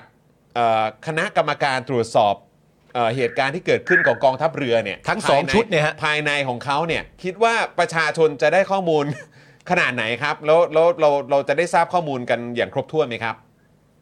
คือผมก็กลัวว่าเราจะไม่ได้รู้เลยนะฮะว่ากันตรงๆ เพราะว่า ไม่รู้เลย ที่ผ่านมาเนี่ย อืม กลัวจะเป็นอย่างนั้น เอาอย่างถามง่ายๆเลยเรายังจำได้ตอนกรณีแบ็คฮอกดาวที่แก่งกระจานอะเฮลิคอปเตอร์ตกสามลำอะ เออ ฮะ ครับผม เออสุดท้ายสุดท้ายเราได้รู้หรือเปล่าว่ามันเกิดจากอะไร เออ ไม่รู้ไม่มีใครรู้เราเราเราลืมกันไปเลย เออจริงด้วย หรือ ใช่อืม ใช่หรือหรือกริปเพนที่ก็บินลบกริปเพนที่บิน ใช่ ตกที่งานวันเด็ก ตอ อะ นงานวันเด็กใช่ เออ ใช่ใช่กำลังวนมาอีกรอบแล้วนะ งานวันเด็กอะเสาร์เนี้ย เออ ใช่ อืม สุดท้ายก็คืออันนี้อาจจะรู้ได้รู้มากขึ้นเพราะว่าพบทอมาให้สัมภาษณ์เองว่าอ๋อตกเพราะว่านักบินเอ่อนักบินหมดสติ ฮะ แต่คือมันเป็นคำตอบที่ชะเอ่อที่ที่สั้นมากอะแล้วมันไม่มีรายละเอียดอะไรเลยอะ อืม ดังนั้นเราไม่เห็นเราไม่เห็นรีพอร์ตการสอบสวนไม่เห็น ไม่เห็นพยานหลักฐานไม่เห็นวิธีการสอบสวนเลย ยิ่งมาดูกรณีเนี้ยซึ่งเป็นเรื่องใหญ่กว่าอีกนะฮะแล้วยิ่งที่อันนี้เรียนด้วยเรียนด้วยความเคารพเลยนะก็คือว่าผู้ที่เป็นหัวหน้าการสอบสวนเนี่ย คือผู้ที่มีส่วนได้ส่วนเสีย หรือผู้ที่เกี่ยวข้องในปฏิบัติการค้นหาด้วยก็คือเสนาธิการกองทัพเรือเนี่ย เราก็ไม่ชัวร์ตั้งแต่ต้นแล้วว่ามันจะเกิดผลประโยชน์ทับซ้อน หรือมันจะเกิดการช่วยเหลือกันหรือเปล่า เพราะว่าผู้ที่สอบสวนเนี่ยบางทีก็จะต้องเป็นคนที่ถูกสอบสวนซะเอง อืม อืม แล้วแล้วไปไปมามาผมสอบสวนตัวเองเนี่ยผมจะบอกว่าตัวเองผิดเหรอ ม มันเป็นไปไม่ได้อะ อืม เออ แล้วแล้วแล้วแล้วถ้ายิ่งสอบสวนกันเองแล้วสุดท้ายมาตั้งโต๊ะแถลงเดียวเราไม่เห็นหลักฐานอะไรเลยเนี่ย ม มันก็จะไม่คลายข้อสงสัยอ่ะ ดังนั้นเนี่ยประวัติศาสตร์ชาติไทยผมรู้สึกว่าเราไม่น่าจะมีนะในการเปิดเผยผลสอบสวน นั้นถ้าถ้าถ้าเราถ้าเราจะทำให้ครั้งนี้เป็นครั้งแรกนะ ผมว่าประชาชนต้องช่วยกันอย่าลืมกรณีนี้ ถามมันบ่อย อืม ๆ แล้วก็พยายามที่จะเกาะติดมันเรื่อยๆ จริงๆ ผมว่าโอเคนะมีข้อมูลหลักฐานมีอะไรอ่ะก็ขุดๆไปเถอะ แล้วก็มันใช่ไม่ใช่เดี๋ยวเราก็มาคุยกันอันไหนไม่ใช่ก็ค่อยตัดทิ้งไป แต่ว่าอย่าอย่าลืมมันแล้วสุดท้ายเนี่ยก็พยายามสร้างมาตรฐานให้กองทัพหรือว่ากระทรวงกลาโหมรู้ว่าต่อไปเนี้ยสอบสวนอะไรต้องบอกประชาชน ไม่ใช่สอบสวนแล้วเงียบๆไป แล้วก็มาบอกว่าถ้ามันตกใหม่ก็บอกรอสอบสวนรอสอบสวนเนี่ยรอมาไม่รู้กี่ปีละไม่รู้กี่กรณีละ อืม อืม ครับผม ทำไมเราต้องสร้างมาตรฐานให้กองทัพทำไมกองทัพไม่สร้างมาตรฐานด้วยตัวเองครับคุณโยฮะ คือคือผมผมก็อยากถามคำถามนี้เหมือนกันผมไม่รู้คือคือคือคือคือผมรู้สึกว่าถ้ากองทัพ หรือว่าหน่วยงานราชการในภาพรวมอะมี accountability หรือมีความรับผิดชอบต่อประชาชนอะ อืม เรื่องแบบนี้มันจะต้องไม่ไม่ต้องมาทวงกัน อืม อ่า คือคืออ ม เออคือคือเขาจะรู้สึกว่าเฮ้ยประชาชนเสียภาษีมาฮะมาให้เขากินเงินเดือนเขาทำงานให้ประชาชนนะประชาชนควรมีสิทธิ์ได้รับรู้ อืม เขาเขาเขาทำได้เองโดยอัตโนมัติ อืม แต่แบบ แต่แบบประเทศไทยเราไม่รู้เวลาเวลาพูดเนี่ยมันมีประชาชนอยู่ในสมการของเขาหรือเปล่าเราก็ไม่แน่ใจเหมือนกัน ครับ มันก็เลยกลายเป็นว่าเขาก็ไม่จำเป็นจะต้องมาฟังเรามั้งเพราะเขาก็รู้สึกว่าเราอาจจะต่ำกว่าเขาเราไม่มีความรู้เท่าเขาจะรู้ไปทำไม อืม คุณจ่ายภาษีให้เราใช้ก็พอละอะไรอย่างเงี้ย ม หรือเปล่านะ ก็ไม่รู้เหมือนกัน อ่า ตั้งคำถามใช่ไหม ใช่ ครับ อืมอืมครับผม เพราะฉะนั้นคือในประเด็นนี้คุณโยก็ยังยืนยันว่าอ่ะในฐานะประชาชนทุกๆ คนก็ควรจะช่วยกันส่งเสียงนะครับ แล้วก็เรียกร้องให้มีการเปิดเผยข้อมูล อืม นะครับ ให้ประชาชนเนี่ยแบบสิ้นสงสัยหรือ ค ว่า รับ เหมือนเหมือนคลายความสงสัยของประชาชนได้ ครับผม อืม ใช่ครับเพราะว่าเพราะว่ามันจะมีผลเนี่ยนะคือหนึ่งเรามีเรือแฝดของเรือหลวงสุโขทัยคือเรือหลวงรัตนโกสินทร์เนี่ยยังอยู่ ครับ ถ้ามันมีความผิดปกติอะไรอ่ะอีกเรืออีกลำอ่ะมันควรจะต้องได้รู้ เออ แล้วมันก็ต้องมีพ่อแม่พี่น้องของใครก็ไม่รู้อยู่บนเรือลำนั้นอ่ะเขาก็คงใจตุ้มๆต่อมๆอ่ะว่าจะเกิดอะไรขึ้นหรือเปล่า อืมเป็นเรื่องแฝดกันเนาะ อ่า อืม ใช่เป็นเรือแฝดกัน อืม แล้วก็กว้างกว่านั้นก็คือว่าเรามีเกณฑ์ทหารกันทุกปีอย่างเงี้ย ครับ เราเอาคนที่ไม่ได้สมัครใจไปขึ้นเรือ แล้วเขาก็ตายอ่ะ อืม มันมันมันเป็นมันเป็นสิ่งที่จริง ๆ แล้วมันก็ต้องบอกให้ประชาชนสบายใจอะไม่งั้นถ้าประชาชนบอกว่าฉันไม่อยากให้เกณฑ์ทหารละเพราะเดี๋ยวเอาขึ้น กลัวตา ไป ย แล้วตายอย่างเงี้ยเออ คือคือตายถ้าลบกับอริราชศัตรูมันยังพอว่าแต่นี่ตายแบบเนี้ยอะไรอย่างเงี้ยมันก็แบบ มันใช่เหรอ ใช่ไหมคือสุดท้ายอะมันใช่เหรอใช่ อืม คือสุดท้ายทุกอย่างมันก็จะวนมาที่ผลเสียต่อกองทัพเอง ครับ ดังนั้นเนี่ยกองทัพอาจจะต้องคิดใหม่อ่ะเรายุคนี้แล้วอ่ะมันไม่ใช่ยุคสงครามเย็นนะไม่ได้ ค ร รั บบ กับคอมมิวนิสต์ ครับ คือคือคือเรามีอินเทอร์เน็ตที่เราเนี่ยดูดิรู้ไหม่แต่เอกสารอะไรแบบเนี้ยโผล่ขึ้นมา อืม ดังนั้นเนี่ยเออเราต้องเปลี่ยนวิธีการคิดได้ละ ครับ ผมว่าไม่งั้นเนี่ยเขาก็จะตามประชาชนไม่ทัน แล้วก็จะมีแบบไอโอโดนจับโป๊ะอย่างเงี้ยอยู่เรื่อยๆ เป็น ไม่รู้จะพูดยังไงดีเออ ครับผม ฮะ ครับผม ฮะ นะฮะเอ่อผมขอทิ้งท้ายอีกสักเรื่องได้ไหมครับ พอดีมันเป็นเรื่องที่ผมก็ถามทางคุณโยไปหลังไมค์อะแหละ อืม นะครับเดี๋ยวเดี๋ยวบิวบิวช่วยเอาภาพขึ้นหน่อยได้ไหมครับ เป็นโพสต์ของทางกองทัพเรือนะครับ อันนี้อันนี้อันนี้เป็นอีกประเด็นหนึ่งนะนะครับก็คืออันนี้พอดีผมแคปมาต้องขออภัยบอกว่าวันที่ 4 มกราคม 66 ตอนบ่ายโมง 19 นาทีพลเรือเอกเถลิงศักดิ์สิริสวัสดิ์นะครับรองผู้บัญชาการฐานเรือเป็นประธานในพิธีปล่อยเรือหลวง ช้างเหรอครับลำใหม่ลงน้ำนะครับ โดยมีนางอรัญญาสิริสวัสดิ์ภริยา เป็นสุภาพสตรีผู้ประกอบพิธีปล่อยเรือณท่าเรือหมายเลข 5 อู่ต่อเรือ บริษัทฮู้ดงนะฮะจงหัวชิปชิปบิลดิ้งเมืองเซี่ยงไฮ้คือมันตอนเนี้ยอ่าโอเคเดี๋ยวภาพลงได้ คือตอนเนี้ยมันก็มีคนในออนไลน์ที่แบบว่าตั้งความตั้งข้อสังเกตว่า เฮ้ยทำไมถึงต้องเป็นภริยา มามามาเป็นคนประกอบพิธีปล่อยเรือล่ะ อันนี้อยากให้คุณคุณโยอธิบายก่อนได้ไหมฮะ อ๋ออันนี้คืออาจจะเป็นประเพณีของคนที่อยู่บนเรือครับทั้งทหารและพลเรือนนะครับ ผม เขาจะให้ผู้หญิงเป็นผู้ประกอบพิธีเพราะเขาถือว่าเรือมันเป็นของใหญ่ไง อืม เป็นสิ่งที่ยิ่งใหญ่ก็เหมือนผู้หญิงเป็นผู้ให้กำเนิด ครับ ดังนั้นเนี่ยโปรเซสก็คือต้องเป็นผู้หญิงในการประกอบพิธีปล่อยเรือ อืม อ๋อ แต่ว่าแต่ว่าผมผมจะพูดตรงๆเลยว่าเรือลำเนี้ย สิ่งที่น่าสนใจอะอาจจะไม่ใช่ผู้หญิง แต่สิ่งที่น่าสนใจก็คือว่ามันโผล่มาได้ยังไง อืม เพราะว่า เพราะว่าเรือลำนี้จริงๆแล้วเนี่ยมันไม่ได้อยู่ในแผนขนาดนั้น ฮะ แล้วจู่ๆมันก็งอกขึ้นมา แอบไปเซ็นกันกูจะพูดแอบก็เดี๋ยวจะมากไปว่า อืม ไปเซ็นโดยไปเซ็นซื้อโดยที่เราไม่รู้ดีกว่า อืมครับ แล้วก็ ผม แล้วก็ซื้อเรือใหญ่มากขนาดเนี้ยใหญ่กว่าเรือจักรีเกือบสองเท่าเลยนะฮะไม่รู้จะมีตังค์เติมน้ำมันหรือเปล่า จริงปะเนี่ย แล้วก็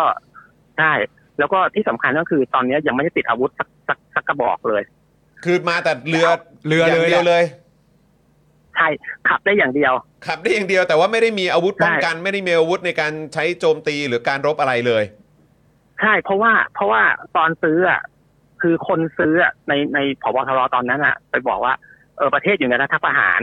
เออกลัวตะวันตกเขาไม่ขายอาวุธให้ ก็เลยจะไปซื้อกับคนที่ไม่สนใจเรื่องรัฐประหารก็คือจีน ซึ่งโอเคมันก็ใช่อยู่แล้วอะเราเป็นรัฐประหารมันก็ไม่มีใครยอมรับถูกไหม ครับ แต่พอไปซื้อกับจีนเนี่ย ก็ไปขออาวุธให้ก็ไปขอให้จีนติดอาวุธให้ฟรีอีก อืม อืม ซึ่งจีนเขาก็ไม่ให้อ่ะ อืม ฮะ เพราะแล้วก็ต้องไปแล้วก็ต้องไปหาเงินมาโปะอีกสักพันล้านเนี่ยเดี๋ยวต้องหาเงินอีกพันล้านเนี่ยมาซื้ออาวุธติด เพราะว่าเพราะว่าเพราะว่าตอนเนี้ยเรือเรือแบบ มันคือเหมือนเรือสำราญเลยครับ ไม่มีอาวุธสักกระบอกเลย อืม คือเป็นเรือคือเอา เออ เอาง่ายๆ คือเป็นเรือเปล่าๆอะ ว่าดีกว่า มีแค่เครื่องยน ใช่ ต์ ใช่ เออขับขับ ใช่ ขับไปมาได้เท่านั้นเอง ใช่แล้วที่สำคัญคือกองทัพเรือให้เหตุผลว่าเรือลำเนี้ยซื้อมาเพื่อสนับสนุนการปฏิบัติการของเรือดำน้ำ อืม แต่ตอนเนี้ยเรือดำน้ำเนี่ยยังลูกผีลูกคนอยู่เล ยัง ย ไม่มายังไม่รู้เลยว่าจะได้หรือเปล่า ใช่ ก็เลยยังไม่รู้จะเป็นยังไง คือยิ่งยุ่งหนักเข้าไปใหญ่เลยเรื่องเนี้ยครับ อื มันมันสามารถพูดไปได้อีกเรื่องเลยอ่ะ มันเป็นปัญหาของการบริหาร การจัดหาอาวุธของกองทัพที่สุดท้ายอ่ะพูดตรงๆคือเหมือนทำตามใจนายอ่ะ อืม นายคนไหนขึ้นมาแล้ว ฉันอยากได้โครงการเนี้ย ฉันชอบประเทศเนี้ย ฉันไม่ชอบประเทศเนี้ย ครับ ก็หยิบเปลี่ยนทุกอย่างได้เลย ซึ่ง ครับ ประเทศไทยมันไม่มียุทธยุทธศาสตร์อะไรไง มันเปลี่ยนคนปุ๊บมันก็เปลี่ยนแบบหมดเลยอย่างเงี้ย มันเป็นมาตลอด กองทัพไทยมันเลยโมโมวๆซัวๆแบบเนี้ยครับ ฮะ อืม เอาต ซึ่ง รงๆคือในฐานะประชาชนผมรู้สึกว่ามันดูมันดูมันดูเละเทะไงไม่รู้นะ ซึ่งซึ่งถ้าเอาตามที่บอกเนี่ยถ้าถ้าเรือลำที่ว่าที่เราเห็นล่าสุดเนี่ยมาแล้วเนี่ยซึ่งมีหน้าที่เอาไว้ปฏิบัติการควบคู่ไปกับเรือดำน้ำเราสามารถจะตีความได้ไหมครับว่าเรือดำน้ำมาแน่ ผมว่าสุดท้ายอ่ะเรือดำน้ำมาแน่ๆเพราะว่ากองทัพเรือเขาคงไม่อยากยกเลิกหรอก ครับ เขาเรียกว่าสุดท้ายก็คือกองทัพเรือก็คงต้องยอมไปใช้เครื่องยนต์จีนนั่นแหละ นั่นไง แต่ว่ามันก็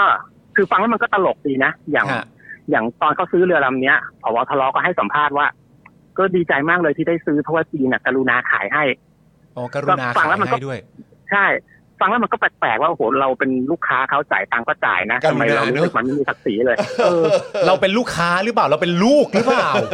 เออเออหรือเราเป็นมณฑลไทกัวกันแน่ เออวะเราก็ไม่เข้าใจเหมือน กัน งงเออ ใช่ แล้วพอมันมาแล้วก็ไปซื้อเรือดำน้ำอีก พอเครื่องยนต์ไม่มีแทนที่จะแทนที่พูดตรงๆแทนที่จะยกเลิกสัญญาแล้วไปเปลี่ยนซื้อซื้อเจ้าอื่นเนี่ย เออ ก็เหมือนจะยอมให้จีนเปลี่ยนเครื่องยนต์ของเขาซึ่งเครื่องยนต์เนี้ยเขาก็ยังไม่ใช้เองเลย เออ ก็ ก็ผมก็ไม่เข้าใจมันทำไมเรายอมเขาง่ายจัง มันดูไม่มีศักดิ์ศรีเลยประเทศไทยเรา ครับ อ่า ครับ เออ มนะฮะ โอ้ย ก็เมื่อเอ่อใครสนใจอยากจะติดตามข้อมูลนะครับ แนะนำเลยครับ ให้ไปที่เพจ Thai Arm Force นะครับผมนะทาง Facebook เนี่ยเนี่ยผมกำลังนั่งดูข้อมูลที่คุณ ดี โย มาก แชร์ คุณ มา ผู้ชม ให้ผมด้วย บอกว่า เฮ้ย ถ้าเกิดสนใจเนี่ย ลองไปดูเพิ่มเติมได้ เพราะเมื่อกี้ผมเพิ่งส่งไปถามคุณโยก่อนเข้ารายการแหละว่าคุณโยเรื่องนี้พูดด้วยได้ไหม ฮะ แล้วคุณโยส่งข้อมูลมาแล้วนี่ผมยังไม่ได้ตามไปอ่านต่อนะครับ คุณ ครั ผู้ บ ชมรีบเข้าไปกันเลยที่ Thai Arm Force นะครับ ทางเพจใน Facebook นะครับ หรือว่าไปติดตามใน Twitter ก็ได้นะครับ โอ้โห นี่ข้อมูลเพียบเลยนะครับ อย่างอันนี้เนี่ยผมก็เพิ่งทราบว่า นี่คือมีการลงนามในสัญญาจัดสร้างเรือตอนปี 62 นะครับ ค่ะ นะฮะตามที่อยู่ในเพจ Thai Arm Force ใครสนใจ อยากให้ลองไปติดตามจริง ครับ ๆ ทางเพจ Thai Arm Force ให้ข้อมูลแน่นๆ ปึกๆ แล้วก็อัปเดตตลอดเวลาด้วยนะครับ ครับผมคุณโยผมขออีกคำถามได้ไหมฮะ มันจะได้อ่ากลับมาที่ประเด็นที่เรารู้กันถึงนะตอนนี้ เพราะผมอยากทราบประเด็นเรื่องไอ้ตัว แผ่นเหล็กบางกว่ากำหนดไว้อีกเพิ่มเติมนิดนึงคือณตอนนี้ที่เราทราบข้อมูลนะคุณโยฮะว่าเอ่อเหตุการณ์ที่ทำให้เกิดเรืออับปางมาจากทางนี้ น้ำเข้าจากทางนี้กี่โมงกี่โมงอะไรต่างๆนานาก็ว่าไปเท่าที่คุณโยทราบว่ามันอับปางได้อย่างไรตอนนี้เนี่ย มันเชื่อมโยงกับประเด็นแผ่นเหล็ก หรือตัวแผ่นเหล็กบางเป็นต้นเหตุเนี่ยได้มากน้อยขนาดไหนฮะ จากเหตุการณ์ที่รู้ตอนนี้ ผมฟันธงไม่ได้ แต่ว่าจะตอบได้แค่ว่ามันก็พอมีความเป็นไปได้ อืม เพราะว่าดูดูสตอรี่อ่ะทั้งทั้งที่โดยเฉพาะยิ่งทั้งที่ผบทรเองก็แถลง ครับ แล้วผู้รอดชีวิตเองก็พูดอ่ะดูมันค่อนข้างค่อนข้างรับลูกกันได้ดี อืม ครับ อืม โอเคครับ เฮ้ยนะครับอ่ะก็เป็นเรื่องที่เดี๋ยวเราคงต้องตามกันจริง ๆ แหละนะครับผมนะฮะซึ่งวันนี้ก็ต้องขอขอบพระคุณคุณโยอุ้ยอ้าวโอ้สายหลุดไป สายหลุด อ่ะเดี๋ยวเดี๋ยวโทรเดี๋ยวโทรไปขอบคุณอีกทีแล้วกันนะครับนะฮะคือ จริง ๆ เมื่อกี้คุณโยตอบมากกว่านั้น ใช่ใช่ใช่ หย ผ ไป มว่าเสียงน่าจะขาดหายไปปึ๊บเดี๋ยวขออีกทีนะครับ สัญญาณอาจจะขาดไปต้องขอโทษด้วยนะครับ ตามเข้าไปได้นะ T T A F ก็ขึ้นครับอ่ะอ่ะคุณโยครับพอดีอ่าตอนช่วงท้ายเสียงขาดไปนิดนึงครับคุณโย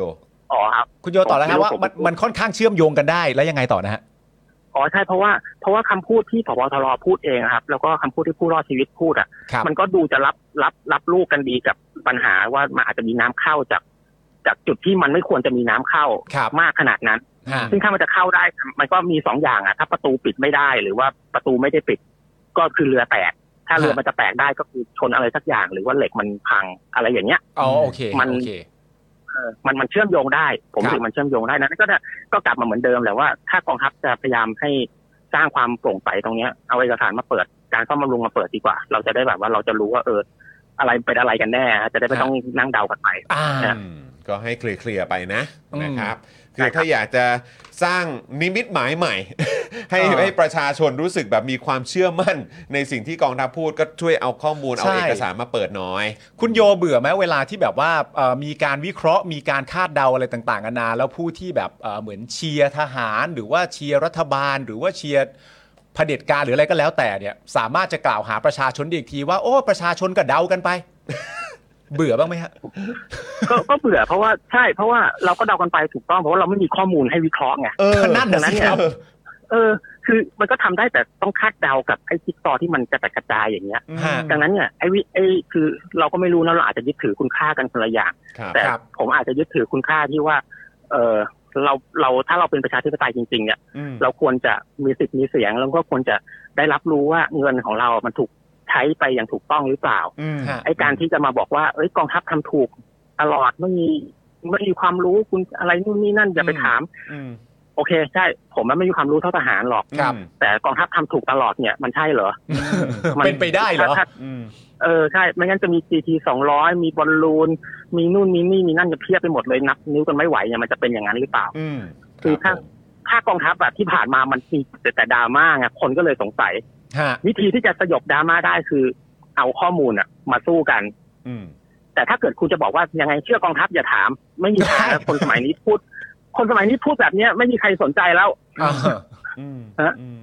โอ้โหนะครับ เคลียร์ครับ เคลียร์มากครับนะ ก็วันนี้ต้องเอ่อขอบคุณคุณโยมาก ๆ เลยนะครับ ทีแรกบอกว่าจะเอ้ยรบกวนไม่เกิน 15 นาทีครับ นี่ล่อไป 20 กว่านาที ต้องขออภัย ขอผิวไปครับ นะครับแต่วันนี้ขอบพระคุณอีกครั้งนะครับ แล้วก็เอ่ออาจจะต้องขอรบกวนอีกนะครับอันนี้รีบแจ้งไว้ก่อนล่วงหน้าเลย ครับ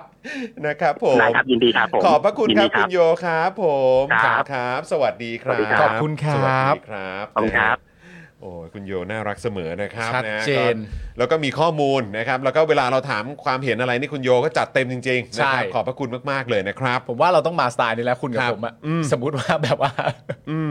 คิดถึงอะไรขึ้นมาแล้วแบบว่า เออ เฮ้ยแบบสมมติว่าเราที่ชอบคุยกันเองใช่ไหม เออ เรื่องที่นี้แบบปุ๊บแล้วเราจบที่แบบว่าเออ กูไม่รู้ว่ะ เออ มึงก็ตอบว่าเฮ้ย เออ กูก็ไม่รู้เหมือนกันว่ะ เออเออ เฮ้ยมึงว่าคุณโยเขาอยากไปลาดผิวไหม่ว่า หรือใครก็แล้วแต่ เออ หรือใครก็แล้วแต่แบ ครับ บ เอ้ย ผม เขาจะว่างมาหาเราไหม่เนอะเออไปทรงนี้เลยดีกว่าว่ะ ไปทรงนี้เลยแล้วกันเอ น่าจะได้คุยกันยาว เออใช่ครับผมแต่ว่าผมชอบตอนช่วงท้ายที่เอ่อคุณโยบอกมากเลยนะครับ ก็คือในในประเด็นที่แบบว่า เออแบบอยากให้ประชาชนเลิกสงสัยอ่ะก็ก็ก็จัดมาสิ อืม เออนะครับ มันจะได้มันจะได้คลายข้อสงสัยกันไปไง ประเทศลักษณะไหนครับ อืม เคลมตัวเองว่าเป็นประชาธิปไตยแต่สามารถพูดได้ว่าเชื่อทหารสิอย่าพูดมาก เออเนาะ เข้าใจกันยังไงดีฮะ ยังไงดีครับ อืมนะฮะอ่ะคุณผู้ชมครับประเด็นนี้เดี๋ยวเราก็ต้องติดตามมันต่อไปนะครับ อย่างที่คุณโยบอกมานะครับ ว่าเฮ้ยจริง ๆ แล้ว ถ้าไอ้เรื่องเอกสารตอนปี 61 ที่หลุดออกมาจากทางเพจ CSILA เนี่ยนะครับมันก็อาจจะพอเชื่อมมันก็อาจจะเชื่อมโยงได้ อืม เพราะว่าตอนปีเอ่อ63 64เนี่ยก็เอ่อทางผบทรก็ได้ออกมาบอกเหมือนกันว่างบประมาณในการซ่อมบำรุงเนี่ยก็คือเป็นแทบจะเป็นศูนย์ใช่ไหม ใช่ครับ เอาไปลงกับการซื้อยุทโธปกรณ์ใหม่มากกว่า อืม ไรแบบนี้นะครับ แล้วก็เรือลำนี้จากข้อมูลที่ได้คุยกับทางคุณโยมาเนี่ยก็คือว่าอยู่ในอู่ 2 ปีครึ่ง ใช่ครับ นะครับ แล้วก็ตามที่ข่าวมีการสัมภาษณ์โดยทาง PPTV เนี่ยจากกำลังพลที่รอดชีวิตเนี่ยก็บอกว่าในวันที่เรือจะออกเนี่ยก็มีการซ่อมเออในพื้นที่หรือว่าในจุดใกล้เอ่อใกล้เคียงตัวนั้นด้วย อืม แล้วผอบทรก็บอกด้วยว่าน้ำเข้าตรง ใช่ แถวนั้นด้วย ใช่ นะครับเพราะฉะนั้นมันมันมันต้องเคลียร์กันครับ อืม นะฮะเหมือนที่คุณโยบอกไปว่าเฮ้ยจิ๊กซอว์มันกระจัดกระจายแบบนี้เนี่ย ใช่ ถ้าอยากให้คลายสงสัยให้ให้คลายเอ่อข้อเขาเรียกว่าอะไร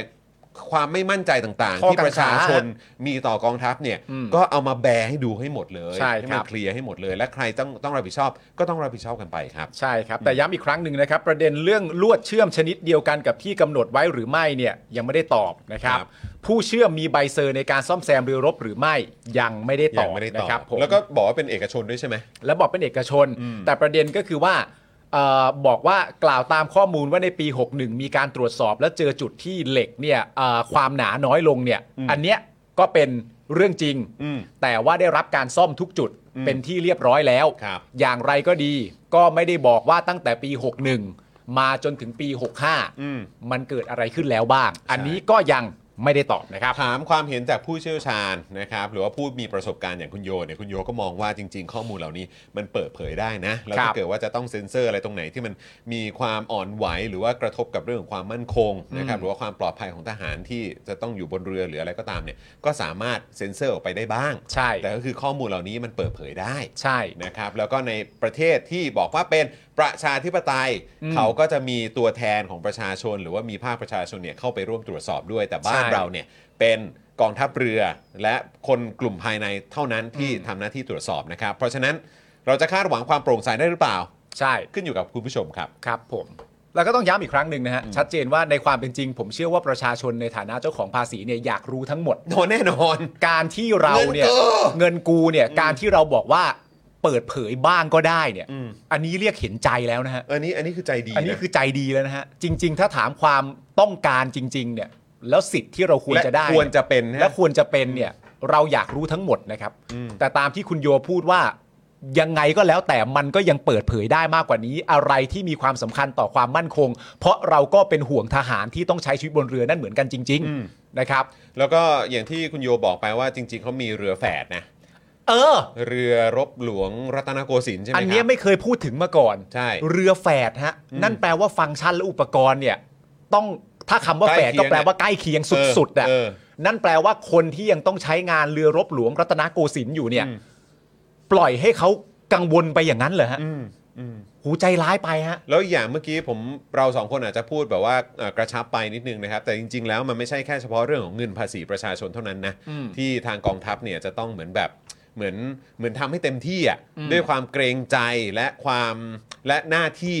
ในการที่คุณจะต้องแบบเหมือนตอบคำถามประชาชนให้เคลียร์ที่สุดเพราะเราเป็นเจ้าของเงินภาษีอะแต่สิ่งที่คุณจะต้องตอบให้เคลียร์ที่สุด เพื่อให้คลายข้อสงสัย แล้วก็เพื่อให้นำไปสู่การแก้ปัญหาระยะยาว เพื่อไม่ให้เหตุการณ์แบบนี้มันเกิดขึ้นอีก ฮะ ก็คือครอบครัวของคนที่เขาต้องสูญเสีย ถูก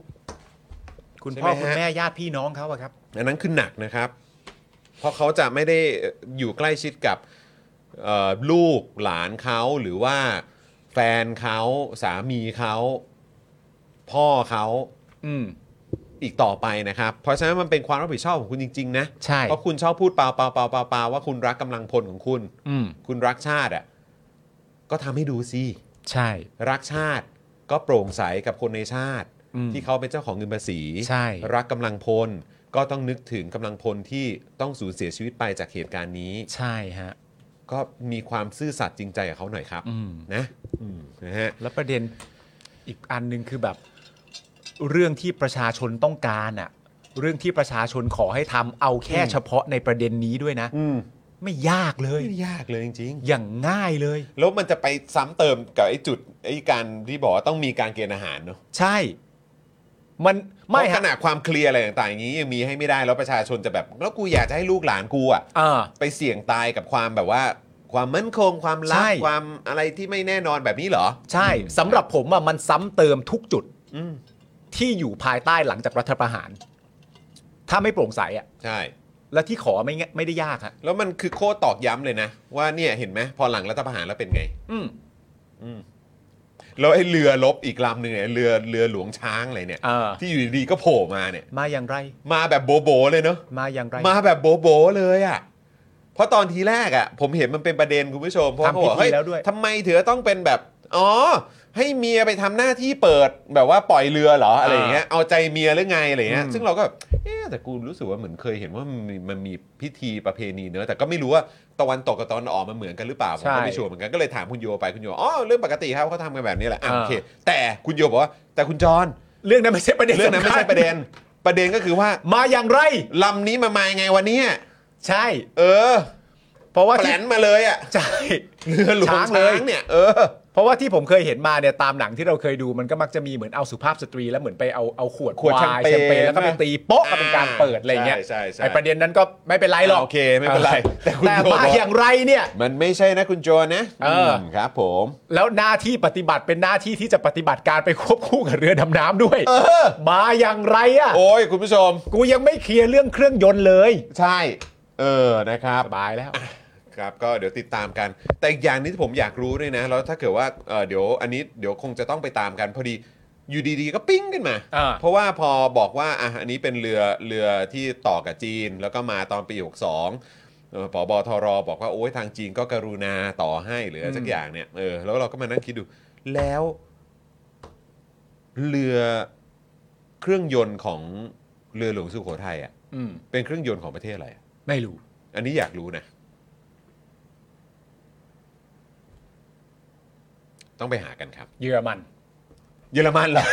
แต่ต่อที่อเมริกานะ อ๋อเหรอ เออนะครับ แต่ว่าก็ไม่รู้ไงว่าเออแล้วสรุปคือเครื่องยนต์ของของเรือหลวงสุโขทัยเนี่ยมันคือเครื่องยนต์อะไรเนาะ หมายถึงใครกรุณามาหรือเปล่า เนี่ย ไม่รู้ไงเออ ก็อยากรู้เพราะว่าคือเราเราไม่รู้เลยว่าข้อมูลของการซ่อมบำรุงมันเป็นยังไงอ่ะ ใช่ ก คือใช้เครื่องยนต์ดั้งเดิม หรือว่าแล้วเรือนี้ก็มีมา 30 ปีแล้วปะ อืม ใช่ไหม ใช่ ยังใช้เครื่องยนต์อันเดิมหรือเปล่าหรือว่ามีการเปลี่ยนเครื่องยนต์ อืม แล้วถ้าเป็นเครื่องยนต์เป็นเครื่องยนต์ของเจ้าเดิมไหม อืม หรือว่ามีการใช้ของเจ้าอื่นของประเทศอื่นของชาติอื่น บริษัทอะไร ยังไงอะไรแบบเนี้ยเรื่องพวกนี้ต้องมีคำตอบนะครับ ครับ เพราะว่าคือคำถามจากประชาชนนับล้านคนเนี่ยมันจะมาเรื่อย อืม ถ้าคุณไม่เคลียร์คุณไม่ตอบเนี่ยมันก็จะถูกตราหน้าว่าคุณแบบคุณคุณคุณไม่คุณไม่เขาเรียกอะไรคุณไม่จริงใจอ่ะ ใช่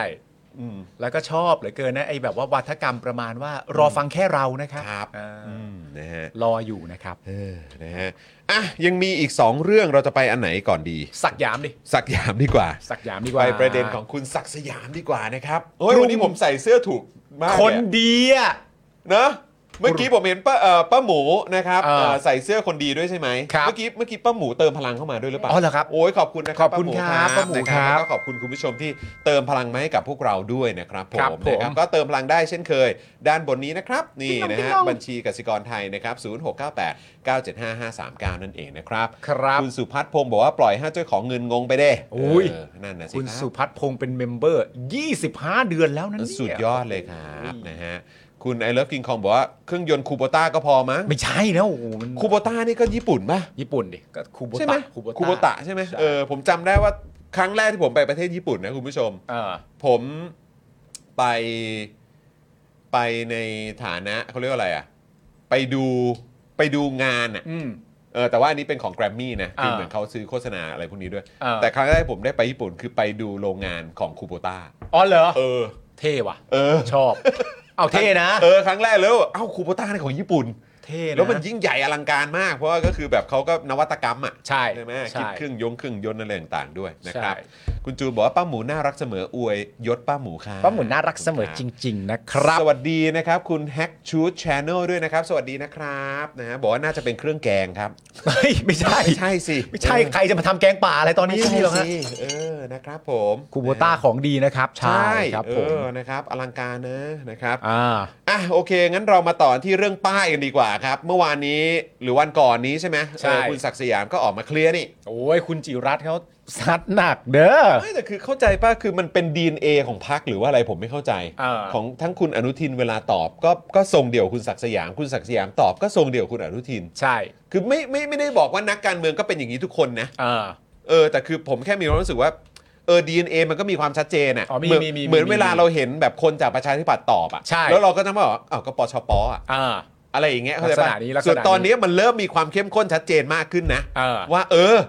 แบบ DNA แบบภูมิใจไทยเนี่ยมันเป็นอย่างนี้ มันเริ่มชัด ใช่ เฮ้ย ผมเห็นคุณพาดา เออ กับคุณอีกคนชื่ออะไรนะ กรณิตหรืออะไรสักอย่างป่ะ เออ ที่เคยอยู่พลังประชารัฐอะ เออ เออ แล้วก็ที่คุณพาดาก็เคยมาสัมภาษณ์ เออ ใช่ไหมว่ารักลุงตู่อะไรอย่างนี้มาก ใช่ ไหมแล้วก็เห็นทำงานในสภามาพักใหญ่ เออลุงตู่ อนนี้ รักชาติศาสนา ย้ายไปภูมิใจไทยแล้วนะ เอาเหรอ ก็ขึ้นป้ายแบบมาจากว่าแบบสังกัดภูมิใจไทยเลย คุณพาดาอยู่ภูมิใจไทยแล้วเหรอ ย้ายไปแล้ว ว้าว เออ นะค ย รั อบ ด ก็เลย เลย แบบ อ้าว โถ แล้วทำแล้วลุงตู่อ่ะ รวมไทยสร้างชาติอ่ะ ไม่รู้มันเกิดการเปลี่ยนแปลงยังไงนะ นั่นน่ะดิ หรือว่าไม่ได้คิดกับลุงตู่เหมือนเดิมแล้ว หรือว่าเวลาผ่านไปก็เลยแบบว่า เออ อาจจะแบบ mindset เปลี่ยนไปหรือเปล่า ก็ไม่ไม่ไม่เป็นไรแต่อยากรู้ไงเพราะว่า แต่ไปภูมิใจไทยอะ เออ นะครับผม ก็ไม่เป็นไรไม่เป็นไร แล้วอีกอย่างคือลุงตู่ก็ไม่อยู่แล้วอ่ะ ไม่ไม่อยู่ ไม่อยู่ ห พ ถึ ลัง ว่ ประชารัฐไง ใช่ไง แล้วจะ เป็น ย้าย คน ทำไม สัญชติง อะ ไม่รู้ คือมันน ไม่รู้ถ้าเชิญเขาเขาจะมาอีกหรือเปล่า มา เพราะผมเคยอินบ็อกไปถามว่าเออจะเอ่อสะดวกมาอีกไหมครับ มา ไม่ตอบ ไม่ตอบอ่านแต่ไม่ตอบ มา คูได้แบบโอ้โถอะไรวะ คุณพาดาเอ่อ พาดาครับนะ ยังไงดี อยาก วะ เชิญจริงๆ ไหนๆ ก็อยู่ในบทบาทใหม่แล้ว เอางี้ดีกว่า เออ อยากอัปเดต เอออยากอัปเดตไง อ่าว่าเป็นยังไงบ้างเรื่องราวใน คบผม เอ่อ แล้วก็สิ่งที่คุณพาดามีความตั้งใจจะทำตั้งแต่ตอนที่คุยกันตอนนั้นด้วย อ่าประสบความสำเร็จไหม เพราะว่าณตอนนั้นเราก็ถามไปว่าเอ่อไอ้ยคุณจรก็ถามไปว่าจริง ๆ แล้วไม่ได้มีความแบบติดขัดอะไรต่างๆกันานาเลยในแง่ของความมุ่งมั่น ความตั้งใจเรื่องราวที่คุณดาอ่าพาดาศึกษามารวมทั้งเรื่องที่อยากจะทำ สิ่งแวดล้อม สิ่งแวดล้อม ะ อะ ไร ไร แบบนี้เนอะ ต่างๆกันานาแต่ว่าเราสงสัยในการใช้แพลตฟอร์มเป็นพลังประชารัฐ นั่นน่ะแหละครับ ผมแล้วก็เราก็เลยไม่รู้ว่าเออไอแพลตฟอร์มที่เป็นพลังประชารัฐนะตอนนั้นมันมันเปลี่ยนแปลงหรือมันไม่เข้าที่เข้าทางอย่างไร จึงต้องเปลี่ยนพักพอเปลี่ยนพักเสร็จเรียบร้อยยังทำสิ่งเดิมอยู่ไหม เอออ ไรย่างเงี้ยก็ อะไรแบบ น่าจะได้ เนี้ย อัปเดตกัน นะครับ นะครับ ฮอ่ะมาฝั่งศักดิ์สยามครับผม คุณศักดิ์สยามนะครับ เขาก็แจงในสภาเลยนะฮะ แจงสกุลหน้าตึงเลยฮะ yes ฮะเปลี่ยนชื่อสถานีกลางบางซื่อนะครับ เพื่อความเป็น มหามงคลคนคนคนคนคนคนคนคนมหามงคลนี่ไม่เท่าไหร่นะครับคุณผู้ชมครับ แต่ก็ตอบไม่ได้ด้วยนะครับว่า 33 ล้านเนี่ยมันถูกหรือมันแพง เพราะว่าตัวเขาเองไม่ใช่เป็นคนกำหนดราคา อืม และก็ไม่ใช่เป็นคนกำหนดมหามงคลด้วย ซึ่งคืออันนี้คือกูงงมากคือคือคุณศักดิ์สยามก็บอกว่าผมไม่ได้เป็นคนกำหนดราคา อืม ก็คือให้ให้ไปถามเจ้าหน้าที่หรือว่าเอ่อเขาเรียกว่าอะไรข้าราชการที่เกี่ยวข้องเหรอ ใช่ แต่คือผมก็แปลกใจเพราะก็เอกสารมันก็ออกมาว่าถ้าตามราคากลางมันคือ 34 ล้านเนี่ย เออ ไม่ไม่สำหรับผมว่าไม่ต้องคิดอะไรมากเลย อืม คุณศักดิ์สยามเนี่ยตั้งใจว่าตัวเองไม่ใช่เป็นคนกำหนดราคา เออ เพราะฉะนั้นมันจะถูกหรือมันจะแพงเนี่ย ตัวเขาไม่รู้ เอาอย่างนี้จริง ๆ ใช่ไหม เออแล้วนี่เป็นเจ้ากระทรวงไม่ใช่เหรอครับ เอาอย่างนี้เลยใช่ไหม แล้วยังไงเราต้องคือคุณหวังให้สังคมมองว่าแบบว่า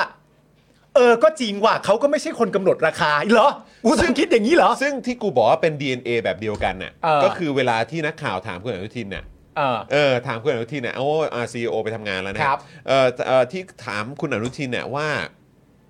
แล้วเคสคนจีนหนีจากการกักตัวที่เกาหลีอ่ะ อ่ายั ยังไง อ่า แล้วคุณอนุทินก็ตอบไปว่าโอ้ยอันนั้นอันนั้นมันเกาหลีอย่ามาเที่ยวกับประเทศไทยครั อย่า บ เปรียบเทียบกับเอ่ออย่าเอาประเทศไทยไปเปรียบเทียบกับเกาหลีประเทศไทยเป็นประเทศไทย เออแล้วก็ข้ามไปเลย ใช่ คือผมแค่มีความรู้สึกว่าเนี่ยมันคือสไตล์ DNA ภูมิใจไทยเลยนะครับเนี่ย อ่า แล้วนี่ก็คือย้อนไปถึงเรื่องกัญชาด้วยนะ อ่า สบายแล้ว โอเค คุณศักดิ์สยามชิดชอบนะครับ ซึ่งเขาเนี่ยเป็นรัฐมนตรีว่าการกระทรวงคมนาคมนะครับ คมนาคม ชี้แจงกรณีการเปลี่ยนชื่อป้ายสถานีกลางบางซื่อนะครับ เปลี่ยนเป็นสถานีกลางกรุงเทพอภิวัตรไปเลยนี่นะคครัรับ บ ที่มีมูลค่าการก่อสร้างนะครับสูงถึง 33 ล้านบาทนะครับจากราคากลางที่ตั้งไว้ 34นะครับถูกลงมาประมาณ 9 0 0แสนประมาณ ครับ นี้นะค ผ รั ม บว่าเป็นการเปลี่ยนตามประเพณีปฏิบัติครับ อืม เพื่อความเป็นมหามงคลครับ อืม หลังจากถูกคุณจิรัตน์ทองสุวรรณนะครับสสจากก้าวไกลนะฮะก็เข้าไปซัดเต็มๆนะครับผมก็ตั้งกระทู้สดนะครับ ถามว่าราคาก่อสร้าง 33 ล้านบาทเนี่ยมันแพงเกินไปหรือไม่ ข้อที่หนึ่งข้อต่อมาแล้วอยู่ดีๆทำไมขอเปลี่ยนชื่อ ข้อต่อมาเหตุใดต้องเร่งเปลี่ยนชื่อทันที เมื่อได้รับพระราชทานชื่อ จนต้องใช้วิธีจัดซื้อเฉพาะเจาะจง ซึ่งได้บริษัท Unique Engineering and Construction จำกัดมหาชนเป็นผู้ติดตั้ง หลังจากที่รถไฟไทยเนี่ยนะครับเพิ่งประกาศราคากลางมา 2 สัปดาห์ ที่ผ่านมาการรถไฟแห่งประเทศไทยเนี่ยนะครับมีหนี้2แสนล้านบาท แต่ยังเปลี่ยนป้ายชื่อให้มีหนี้เพิ่ม ถือว่าใช้เงินเกินกว่าเหตุ หรือไม่ โอ้ยเฮียมีหนี้อยู่2องแสนล้านแล้ว แล้วก็แบบอีก 33 ล้านจะเป็นไรไป ไม่ อย่าง แต่ เงี้ยเหรอ คุณ มีหนี้อยู่2องแสนบาทอ่ะสมมุติอันนี้คิดเป็นเป็นหลักแบบว่า เอสอองแสนบาทแล้วกันนะ เออ เออแล้วก็อีกสัก 33 บาทจะเป็นไรไป เอออ อะไรอย่างเงี้ย ไม่หรอกไอไอเรื่องประเด็นนั้นอ่ะ คือการจะมีหนี้เพิ่มหรืออะไรต่างๆนานาเนี่ย ผมมีความรู้สึกว่ามันก็ย้อนกลับไปประเด็นเรื่อง ความจำเป็น เออ ความความจะเข้าใจความจำเป็นไหม ความจำเป็นคือความจำเป็นน่ะ และณตอนนี้คือมีหนี้อยู่2องแสนล้าน แต่ไอการเปลี่ยนป้ายชื่อนี่ก็ทิ้งไม่ได้จริง ๆ มันจะมีแนวคิดอย่างนี้เหรออมันมันความจำเป็นนะฮะ ครับ นะฮะ ซึ่งนอกจากนี้เนี่ยคุณจิรัตน์เนี่ยนะครับยังกล่าวว่าตนทราบว่าบริษัทยูนิคเนี่ยนะฮะที่ได้งานนี้เนี่ยนะครับ การรถไฟแห่งประเทศไทยนะครับเพิ่งแพ้คดีให้บริษัทนี้เนี่ยนะฮะนะครับ ที่ฟ้องการรถไฟไทย 7,500 ล้านบาท โอ้โห เมื่อปลายเดือนพฤศจิกายนปี รอฟอทอเพิ่งแพ้คดีบริษัทนี้ไปนะ 65 บริษัทนี้เนี่ยฮะ ครับผม ปกติถ้ามีคดีพิพาทขนาดนี้เนี่ยอย่างอย่าว่าแต่จ้างกลับมาทำงานเลยนะครับ หน้าก็ยังไม่อยากมองเลยฮะ เออแล้วนี่คือ 7,500 ล้านนะเว้ย เขาฟ้องอยู่ เขาฟ้องอยู่นะฮะ แต่กลับเปิดโอกาสให้บริษัทยูนิคเนี่ยได้งานครับอายการเนี่ยเคยเตือนให้การรถไฟไทยประนีประนอมกับบริษัทยูนิคแต่การรถไฟไทยไม่ทำครับ ถือว่าปล่อยปละละเลยให้เกิดความเสียหายใครจะรับผิดชอบ ส่วนการตั้งคณะกรรมการตรวจสอบข้อเท็จจริงทำไมต้องรอ 15 วัน การตั้งคณะกรรมการสอบข้อเท็จจริง เป็นสูตรสำเร็จของการเอาตัวรอดแบบไทยๆ และสุดท้ายก็รอดกันหมดครับ อย่าพูดความจริงสิครับ คุณจิรัตน์ครับ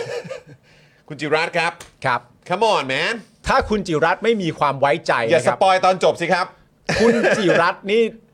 ไม่รอให้ผมไปดูหนังก่อนเลย เออคุณคุณคุณจิรัตน์ทำเป็นยูทูบเบอร์ป่ะฮะเนี่ย ทำไม่ได้นะฮะ ชอบชอบสปอยหนังมาฮะเนี่ย เพราะฉะนั้น ไม่เอาดิ ก่อนที่ โโห คุณจิรัตน์จะอภิปรายใด ๆ ก็ตามเนี่ย ฮะ คุณจิรัตน์ต้องพูดก่อนว่าสปอยเลอร์อเลิร์ห้ามมาอยู่ดีมาบอกว่าการตั้งคณะกรรมการตรวจสอบเป็นสูตรสำเร็จการเอาตัวรอดแบบไทย ๆ และสุดท้ายก็รอดกันหมด อย่างนี้ไม่ฟังแล้วนะ เออโอ้โห ไม่ฟังแล้ว พอฟังแล้ว อย่างนี้ไม่ฟังแล้ว จุกอ่ะ เออ ฟังแล้วแบบเอื้อแบบอื้อหือสุดๆเลยอ่ะ อย่างนี้ไม่ฟังแล้วอ่ะคุณผู้ชมครับช่วยกันโจมตีคุณจิรัตน์เลยครับ ใช่จุกแบบนั้นเลยเศร้างั้นเลยนะครับเอื้อเอื้ออืมนะฮะอ่ะคุณศักดิ์สยามเนี่ยชี้แจงโดยสรุปนะครับก็คือ รายละเอียดวงเงินการเปลี่ยนป้ายชื่อ 33 ล้านบาทเนี่ยก็ประกอบด้วย 1. มันมีงานลื้อถอนด้วยไงลื้อถอนป้ายสถานีกลางบางซื่อชื่อเดิมอ่ะ ครับ ต้องรื้อถอนออก ครับ ค่ารื้อถอนเนี่ย 6.2 ล้านบาท ครับ ค่ารื้อถอนนะ ครับ งานติดตั้งกระจกแล้วก็โครงอลูเอ่อโครงกระจกอลูมิเนียมใหม่ทั้งหมดเนี่ยนะค ค รั รับ บ มีราคาสูงสุด 24.3 ล้านบาทครับ อืม อืมค่าเปลี่ยนกระจกกับโครงอลูมิเนียมนะ ใช่ 24 ล้านบาท อืม งานออกแบบครับอาอันนี้ต้องมีเอ่อเขาเรียกว่าอะไร เป็น เป็นมูลค่าเขาเรียกว่าอะไร เป็นมูลค่าเอ่อทาง creativity อะไรอย่างนี้ใช่ไหม ก็คือ เนะครับก็งานออกแบบแหละ สมมุติเป็นเป็นแบบแปลนบ้านก็ค่าล่างแปลนต้องมี อ่าค่าค่าค่าแปลนค่า ใช่ ค่าแบบอะไรอย่างงี้ใช่ไหมฮะ ครับ สี่ครับงานติดตั้งและรื้อถอนวัสดุปิดแทนกระจกระหว่างเปิดใช้งาน 1.6 ล้านบาท ยืนยันไม่ได้ว่าราคา 33 ล้านบาทเนี่ยมันถูกหรือว่ามันแพง เพราะคุณศักดิ์สยามเนี่ยเขาไม่ใช่คนกำหนดราคา แต่ทุกคนเนี่ยก็ไม่ได้ต่างกันในการเข้าถึงข้อมูลนะ แล้วไงอะแล้วไงอะ so useful นะครับ นะครับ ผมมีประโยชน์มากครับ ครับส่วนการเปลี่ยนป้ายชื่อเนี่ยนะครับ คุณศักดิ์สยามเขาบอกว่ามันเป็นเรื่องของประเพณีปฏิบัติ you know นะครับ เพื่อความเป็นมหามงคลครับ ไม่ ใหม่ครับ ครับ ป้ายชื่อใหม่เนี่ยนะครับ ฮะ เพื่อความเป็นมหามงคลครับ อืม ไม่ใช่นะครับ ความต้องการของตัวเอง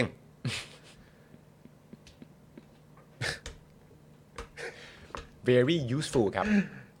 ขอบคุณสำหรับข้อมูลครับ มันเหมือนแบบคล้ายๆ แบบเติมอินให้แบบว่าเหมือนแบบ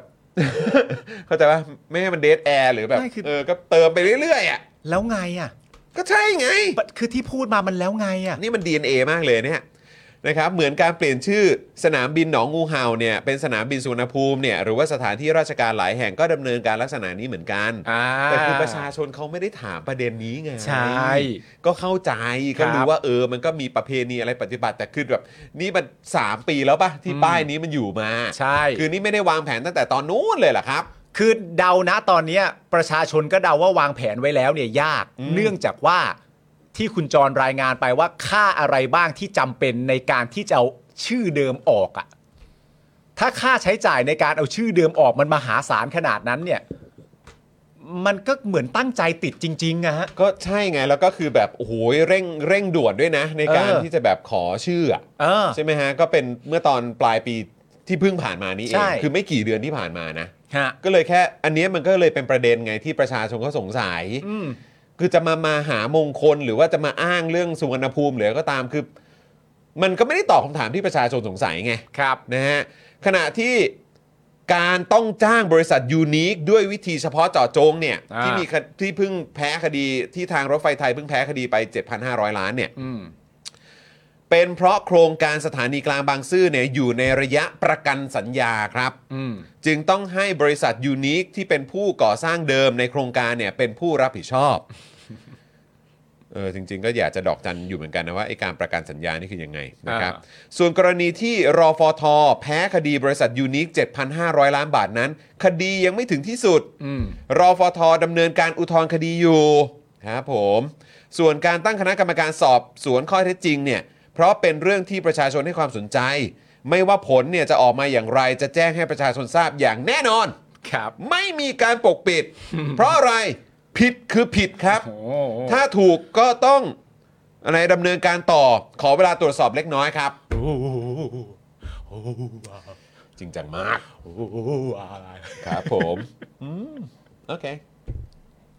กูได้อะไรบ้างเนี่ย ครับผม ะ อันนี้คือ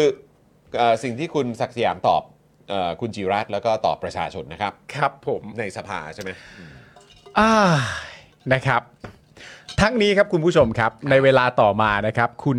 ธงทองจันทรางสุครับ โอ้ ได้โพสต์แสดงความเห็นต่อการชี้แจงของคุณศักดิ์สยามนะครับ โดยสรุปว่า ถ้าอากาศยานสุวรรณภูมิเนี่ยนะครับ เป็นชื่อที่ในหลวงรัชกาลที่ 9 พระราชทานเมื่อวันที่ 29 กันยายน ปี พศ 2543 ครับ เพื่อใช้แทนชื่อเดิมก็คือสถาสนามบินหนองงูเห่า และได้เสด็จเสด็จพระราชดำเนินไปทรงประกอบพิธีวางศิลาฤกษ์อาคารผู้โดยสารท่าอากาศยานสุวรรณภูมิในวันที่ 19 มกราคมปี 45 โอ้ก็คือเอ่อพระองค์ท่านเนี่ยพระราชทานชื่อนี้เนี่ยเมื่อปี 43 ถูกต้องครับ นะครับ แล้วก็เอ่อในพิธีวางศิลาฤกษ์นะฮะอาคารผู้โดยสารของท่าอากาศยานสุวรรณภูมิเนี่ยนะครั ใช่ครับ ก็คือตอนปี 45 นะครั ใช่ครับ ก่อนการเปิดให้บริการในฐานะสนามบินแห่งใหม่ของประเทศไทยในวันที่ 28 กันยายนปี 49 ครับผม ก็คือสตาร์ทด้วยการเอ่อได้รับการพระราชทานชื่อเมื่อปี 43 ถูกต้อง นะครับวางศิลาฤกษ์นะครับตอนปี 45 ครับ แล้วก็เปิดทำการเนี่ยก็คือปี 49 ใช่ครับ ชื่อ 43 นะครับผมวางศิลาเลิกษ์45 เปิดทำการ 49นะรับ ก็คือกรณีนี้เนี่ยก็คือชื่อมาเป็นอันดับแรก ใช่ครับ มาก่อนเลย เออ นะครับนะแต่ว่าในกรณีของสถานีกลางบางซื่อเนี่ยหรือว่ากรุงเทพอภิวัตเนี่ย ครับ ชื่อมาสุดท้าย ใช่ หรืว่าชื่อมาแบบตอนที่เนี่ยฮะก็คือจะเปิดใช้ทำทำงานแล้วฮะทำการแล้วอะครับ อ่าครับผมอ่าทีนี้เป็นอย่างนี้คุณผู้ชม ครับเอ่อ แหมมามาซะนวนเลย มาทีนี้มันเป็นอย่างนี้คุณผู้ชมฮะคือ ประเด็นที่คุณศักดิ์สยามชี้แจงมานะค ค รั รับ บ เรื่องเป็นประเพณีปฏิบัติ เรื่องการเปลี่ยนชื่อสนามบินอะไรต่างๆนานาที่เป็นข้อที่หยิบยกขึ้นมาพูดเนี่ยนะฮะ ค่ะ คุณธงทองเขาก็ได้ยินฮะ ครับ อาจารย์ว่าไง อาจารย์เขาก็เลยบอกว่าอย่างนี้ครับ ครับ เขาระบุว่าตามความทรงจำของตนเนี่ยนะครับ อาคารผู้โดยสารท่าอากาศยานสุวรรณภูมิเนี่ยนะครับ จึงไม่เคยมีป้ายชื่อท่าอากาศยานหนองงูเห่า ติดตั้งมาก่อนเลย ครับผม โอ้ นะครับ ประชาชน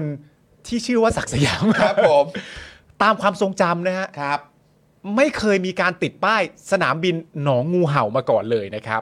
เมื่อสร้างอาคารสำเร็จเรียบร้อยเนี่ยนะครับ ก็ใช้นามพระราชทานท่าอากาศยานสุวรรณภูมิ ประดับติดตั้งอาคารมาตั้งแต่ต้นเลยครับ ครับ นะฮะ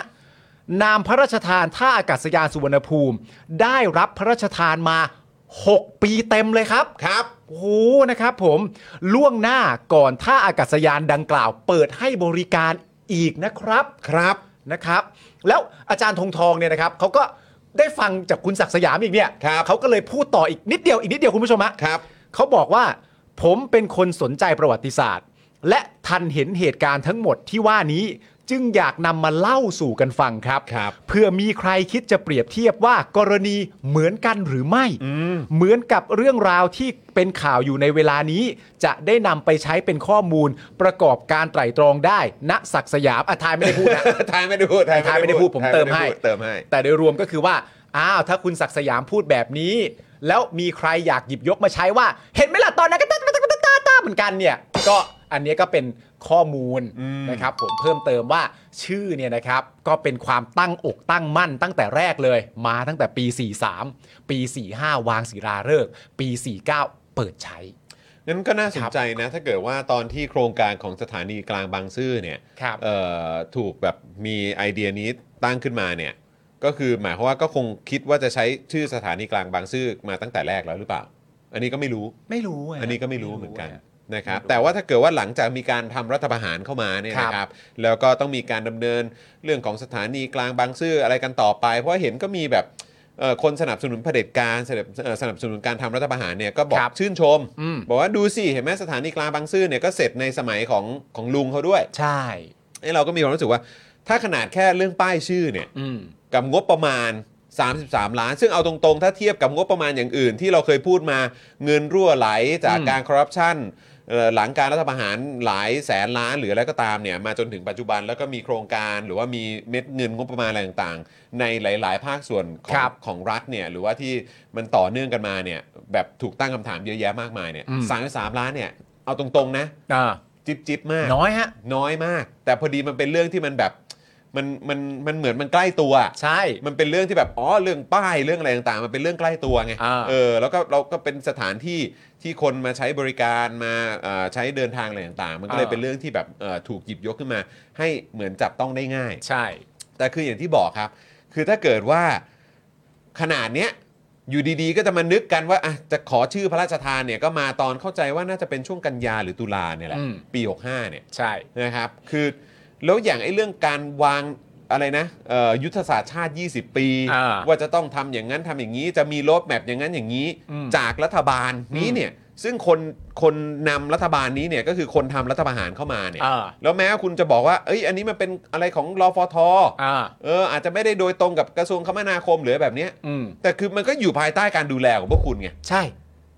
แล้วคือเราจะไปมีความมั่นใจกับไอ้แต่ละอย่างที่คุณพ่นพ่นๆออกมาได้ยังไง ใช่ ขณะนี้คุณยังบอกว่าเอ้ยคุณคุณอะไรนะคือเขาใช้คำว่า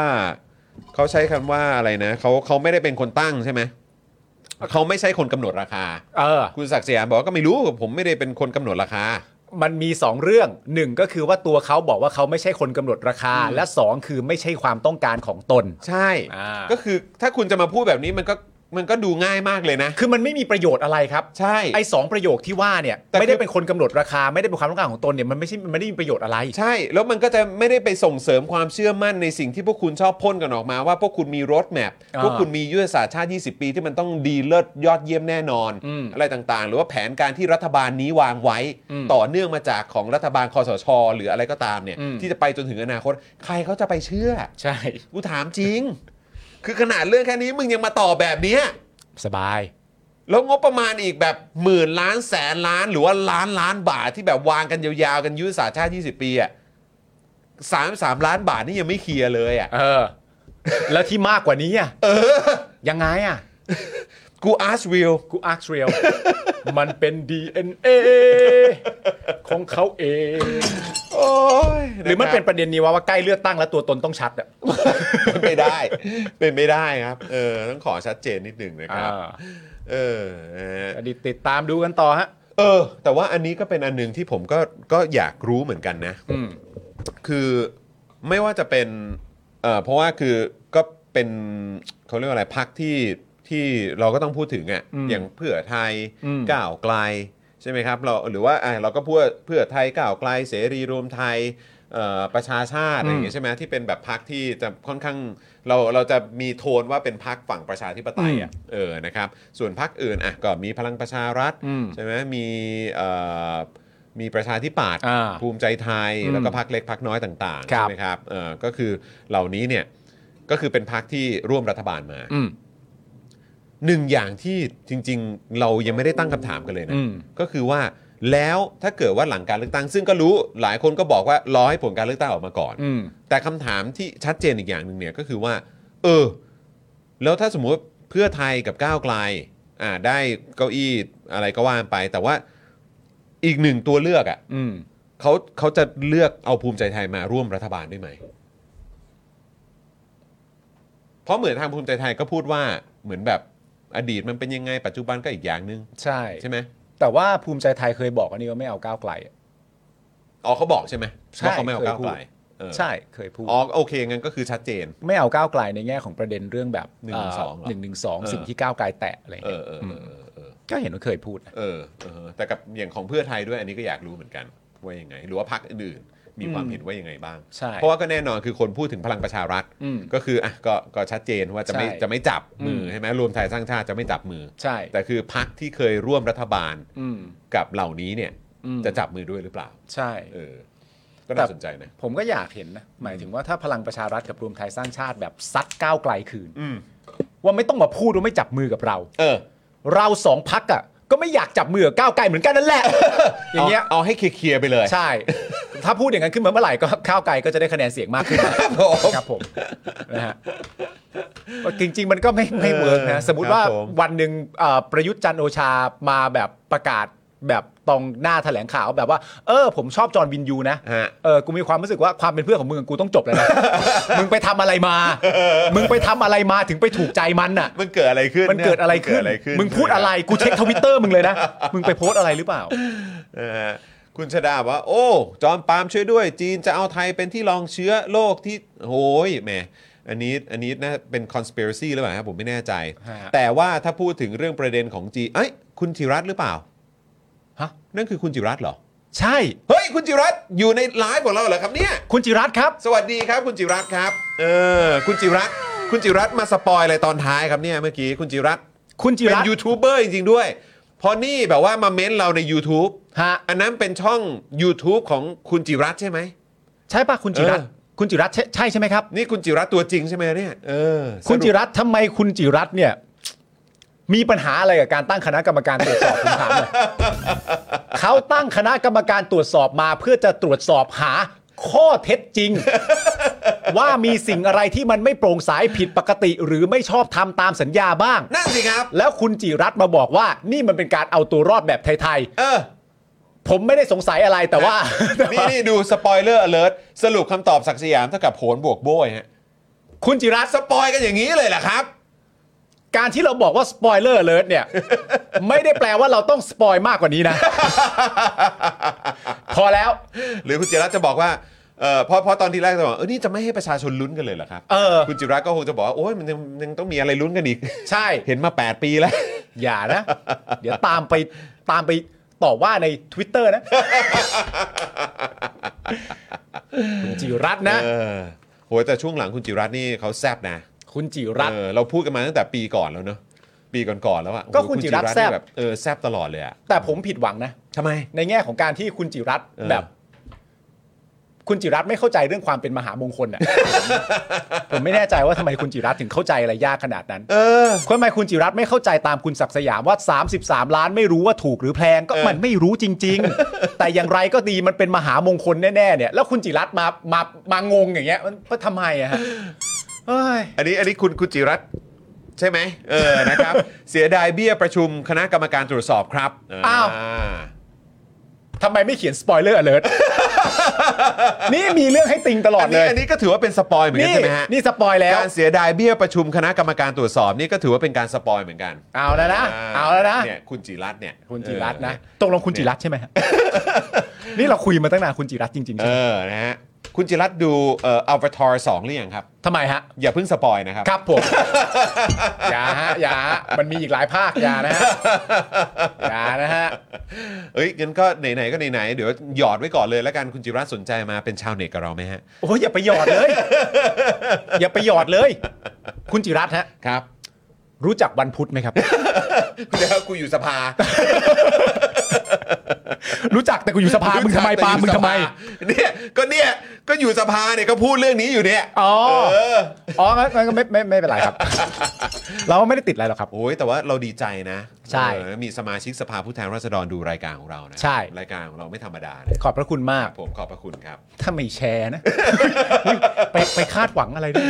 เออนะครับ โอ้ยหลาย ๆ คนยุให้โทรเลย เออ นะครับ นี่ นี่ไอรอนแมนตาย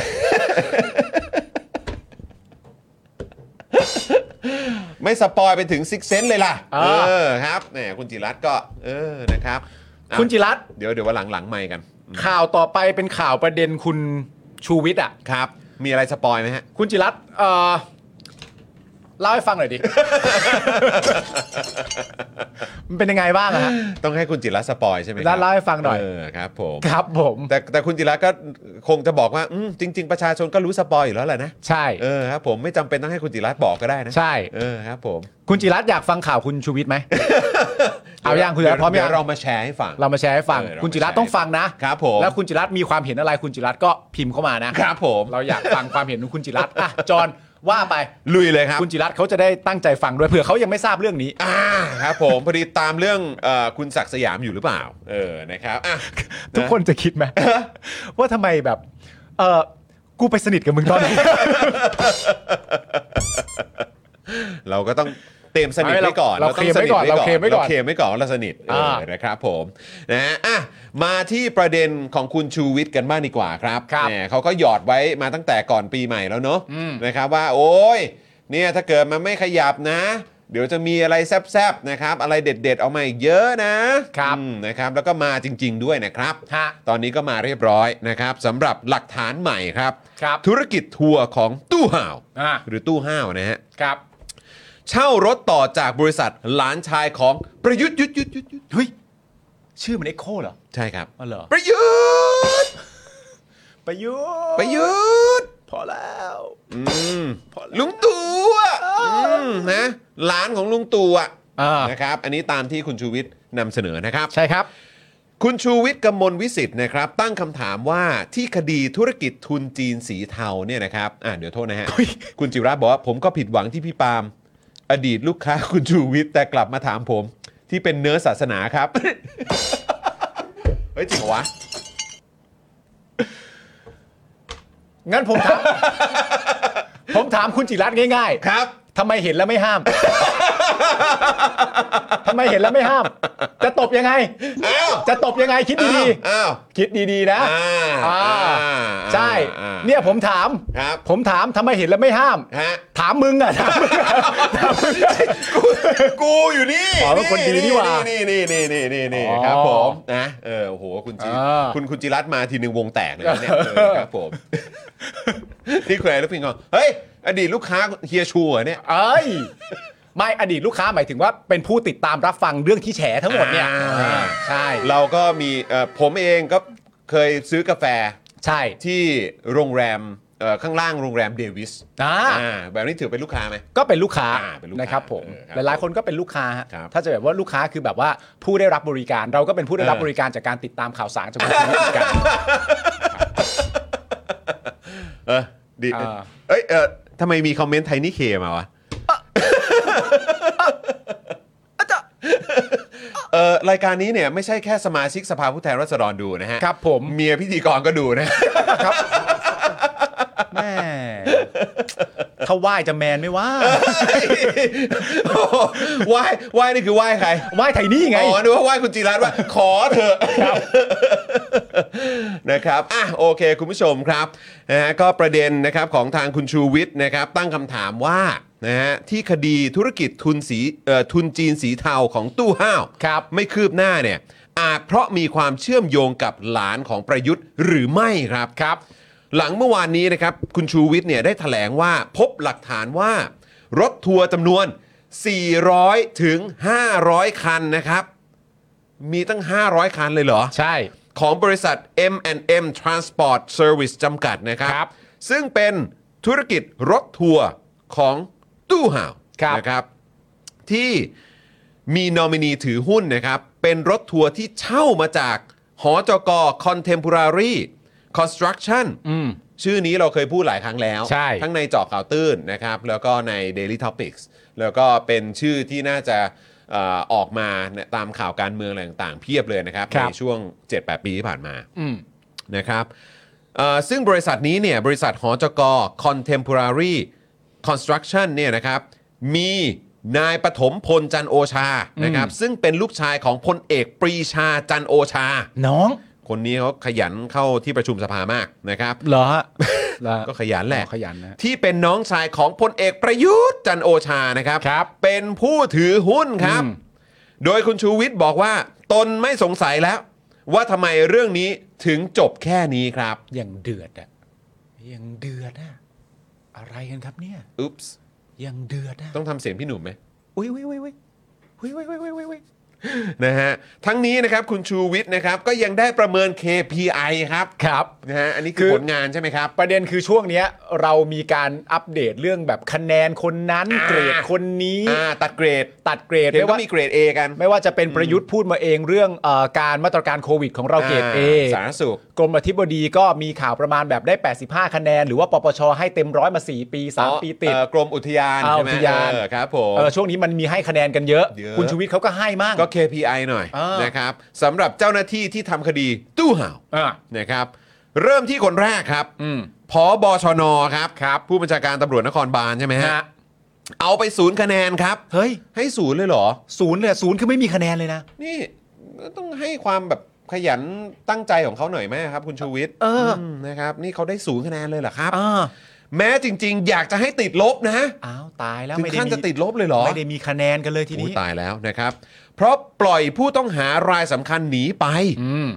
ปล่อยหลานตู้ห่าว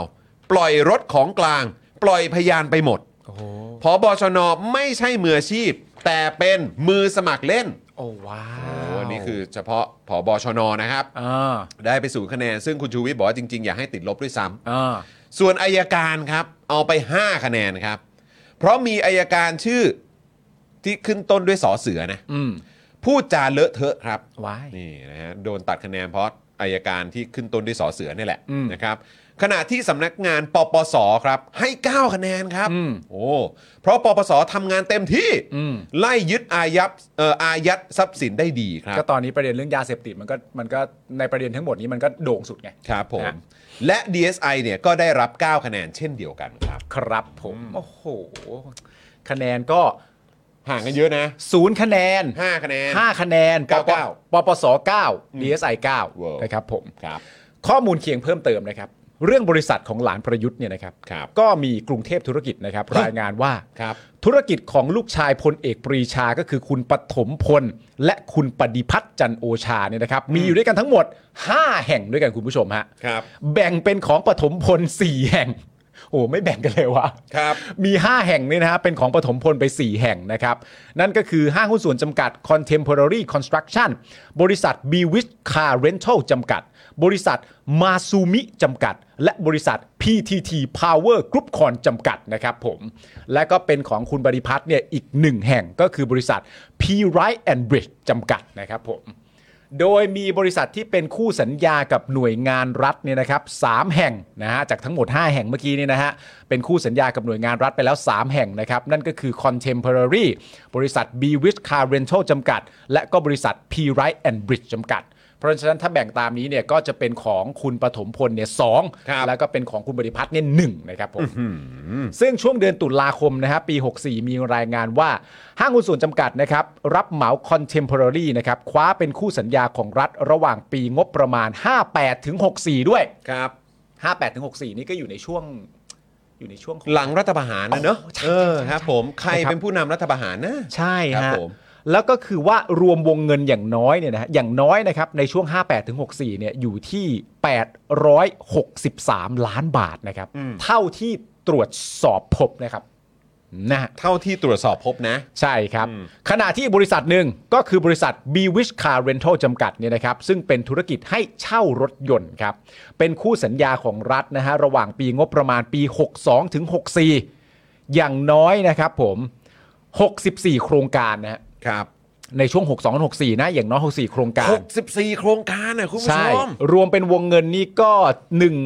174 ล้านบาท เท่าที่ตรวจสอบพบนะครับ เท่าที่ตรวจสอบพบนะครับ ใช่ครับผม ครับ และอีกบริษัทหนึ่งก็คือบริษัท P Right นะครับผม P Right and Bridge เนี่ยนะครับ ครับ ได้งานจากกองทัพเลยครับ ครับ ปี 62 ถึง 63 นะครับ รวมเป็นเงินประมาณ 24 ล้านบาทครับ ครับ เต็มเต็มๆนะค ครั รับบ โดยห้างหุ้นส่วนจำกัด Contemporary นะครับยังเคยมีประเด็นเรื่อง จดทะเบียนตั้งบริษัทในค่ายทหารมาแล้วนะครับ แต่กลับคว้างานรัฐและกองทัพหลายโครงการด้วยกัน รวมวงเงินนับร้อยล้านบาทครับ ก่อนที่จะย้ายที่อยู่ออกไปนอกค่ายในเวลาต่อมา ซึ่งจากการหาข้อมูลเกี่ยวกับประเด็นนี้นะครับ พบว่ามีรายงานล่าสุดเอาไว้นะฮะในช่วงเดือนมกราคมปี 65 คุณผู้ชมฮะ ครับ กรณีนี้นะครับเจ้าหน้าที่ของสำนักงานปปชครับ เดินทางไปตรวจสอบข้อเท็จจริง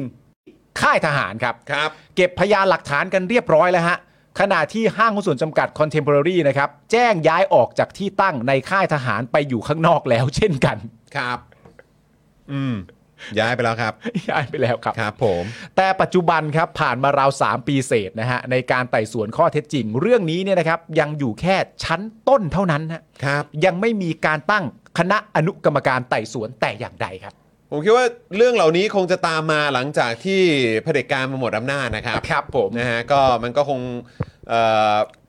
อ่ะช่วงนี้ก็คงชิวๆกันไป ฮะ นะครับเรื่อยๆ อาจจะมีอะไรต้องทำเยอะ อืม นะครับอ่าเอ่อเรื่องของการไต่สวนข้อเท็จจริงก็เลยแบบ ใช่ อาจจะอ่าค้าง อืม ๆ ช้าๆ คาๆ กันอยู่ ใช่ นะครับแต่ผมเชื่อว่าหลังจากเนี้ยครับเนี่ยเรื่องเหล่านี้เช็คบินหมดนะครับ ใช่ นะฮะซึ่งเมื่อสักครู่นี้นะครับขอบคุณน้ำนิ่งด้วยนะครับ อัปเดตเพิ่มเติมเข้ามานะครับ บอกว่าเรื่องที่คุณชูวิทย์เปิดหลักฐานใหม่ธุรกิจทัวร์ของตู้ห้าวนะฮะว่าเช่ารถต่อจากบริษัทหลานชายประยุทธ์เนี่ยนะครับเอ่อมีรายงานนะครับว่าประยุทธ์เนี่ยไม่ตอบคำถามนักข่าวกรณีของคุณชูวิทย์ระบุว่าบริษัทของหลานเข้าไปเอ่อเกี่ยวพันกับตู้ห้าว โดยประยุทธ์ถามสื่อกลับ เรื่องข้าวรักโลกก่อนจะบอก ก่อนบอกว่าจะไม่ตอบคำถามสื่อ ระบุไม่ได้เป็นศัตรูกับสื่อ แต่สื่ออย่าทำให้มีปัญหา อย่าทำให้มีปัญหาคือ อย่าทำให้ตัวเองมีปัญหาหรือว่าอะไรฮะ ตอบได้ดี อยากรู้เหมือนกัน ตอบได้ดี ลองฟังเสียงไหม เออลอง ไม่ได้ ฟัง ดิ เสียงนะ เดี๋ยวเดี๋ยวฟังเป็นเสียงแล้วกันนะ ว่าว่าตู่พูดว่ายังไงบ้างนะครับอ่ะ คุณ เดี๋ยว คุณจิรัตน์อยู่เปล่าอยู่แล้วฟังด้วยนะครับ ชูวิทย์พาดพิงถึงลูก ปึ๊บขออีกทีนะฮะ เดียวค่ะที่คุณชูวิทย์พูดพาดพิงไปถึงว่าหลานท่านนายก ดูแลอะไรบ้างคือข้าวรักโลกตัวเนี้ยตอบมาดิ เกษตรอินทรีย์ เออถ้าทำยังไง เกษตรสีเขียวแบบใหม่ อะไรบ้างด้วยวิธีการไหน รักโลกด้วย ด้วยวิธีการอะไรบ้าง ทำสมาร์ทฟาร์มเมอร์แล้วก็ใช้ ไอ้นั่นสวยนี่มันหลักการของฉันหลักการใหญ่ๆเขาทำอะไรบ้างหนึ่งสองสามสี่ห้าที่ว่าในรักโลกแหละไม่ตอบแล้วไม่ตอบอะเธอไม่ต้องตอบอ่ะเธอไม่ฟังอยู่แล้ว ฟังฟังนายกคะ เธอไม่ต้องตอบเธอจะมาตอบเธอทำไมในเมื่อเธอก็ไม่รู้เรื่อง ไม่ค่ะท่านที่เรื่องท่านคุณชูวิทย์ออกมาพาดพิงท่านเหรอคะ ฉันไม่ได้ศัตรูเธอฉันไม่ได้ไม่หงุดหงิดอยู่แล้วแต่ นายกคะเรื่องที่คุณชูวิทย์พาดพิงถึงลูกแม่ไปหลานท่านท่านนายกนะคะคุณนายกพูดระวังเหนือระวังเหนือไม่ตอบไม่ตอบไม่ตอบไม่ตอบไม่ตอบไม่ตอบ ครับผมไม่ตอบไม่ตอบไม่ตอบครับ ผมสงสัยนะครับ ว่าเขาเนี่ย มีคำถามในหัวตัวเอง อืม ที่เตรียมมาอยู่แล้ว อืม หรือเขาไม่มีอะไรในหัวเลยฮะ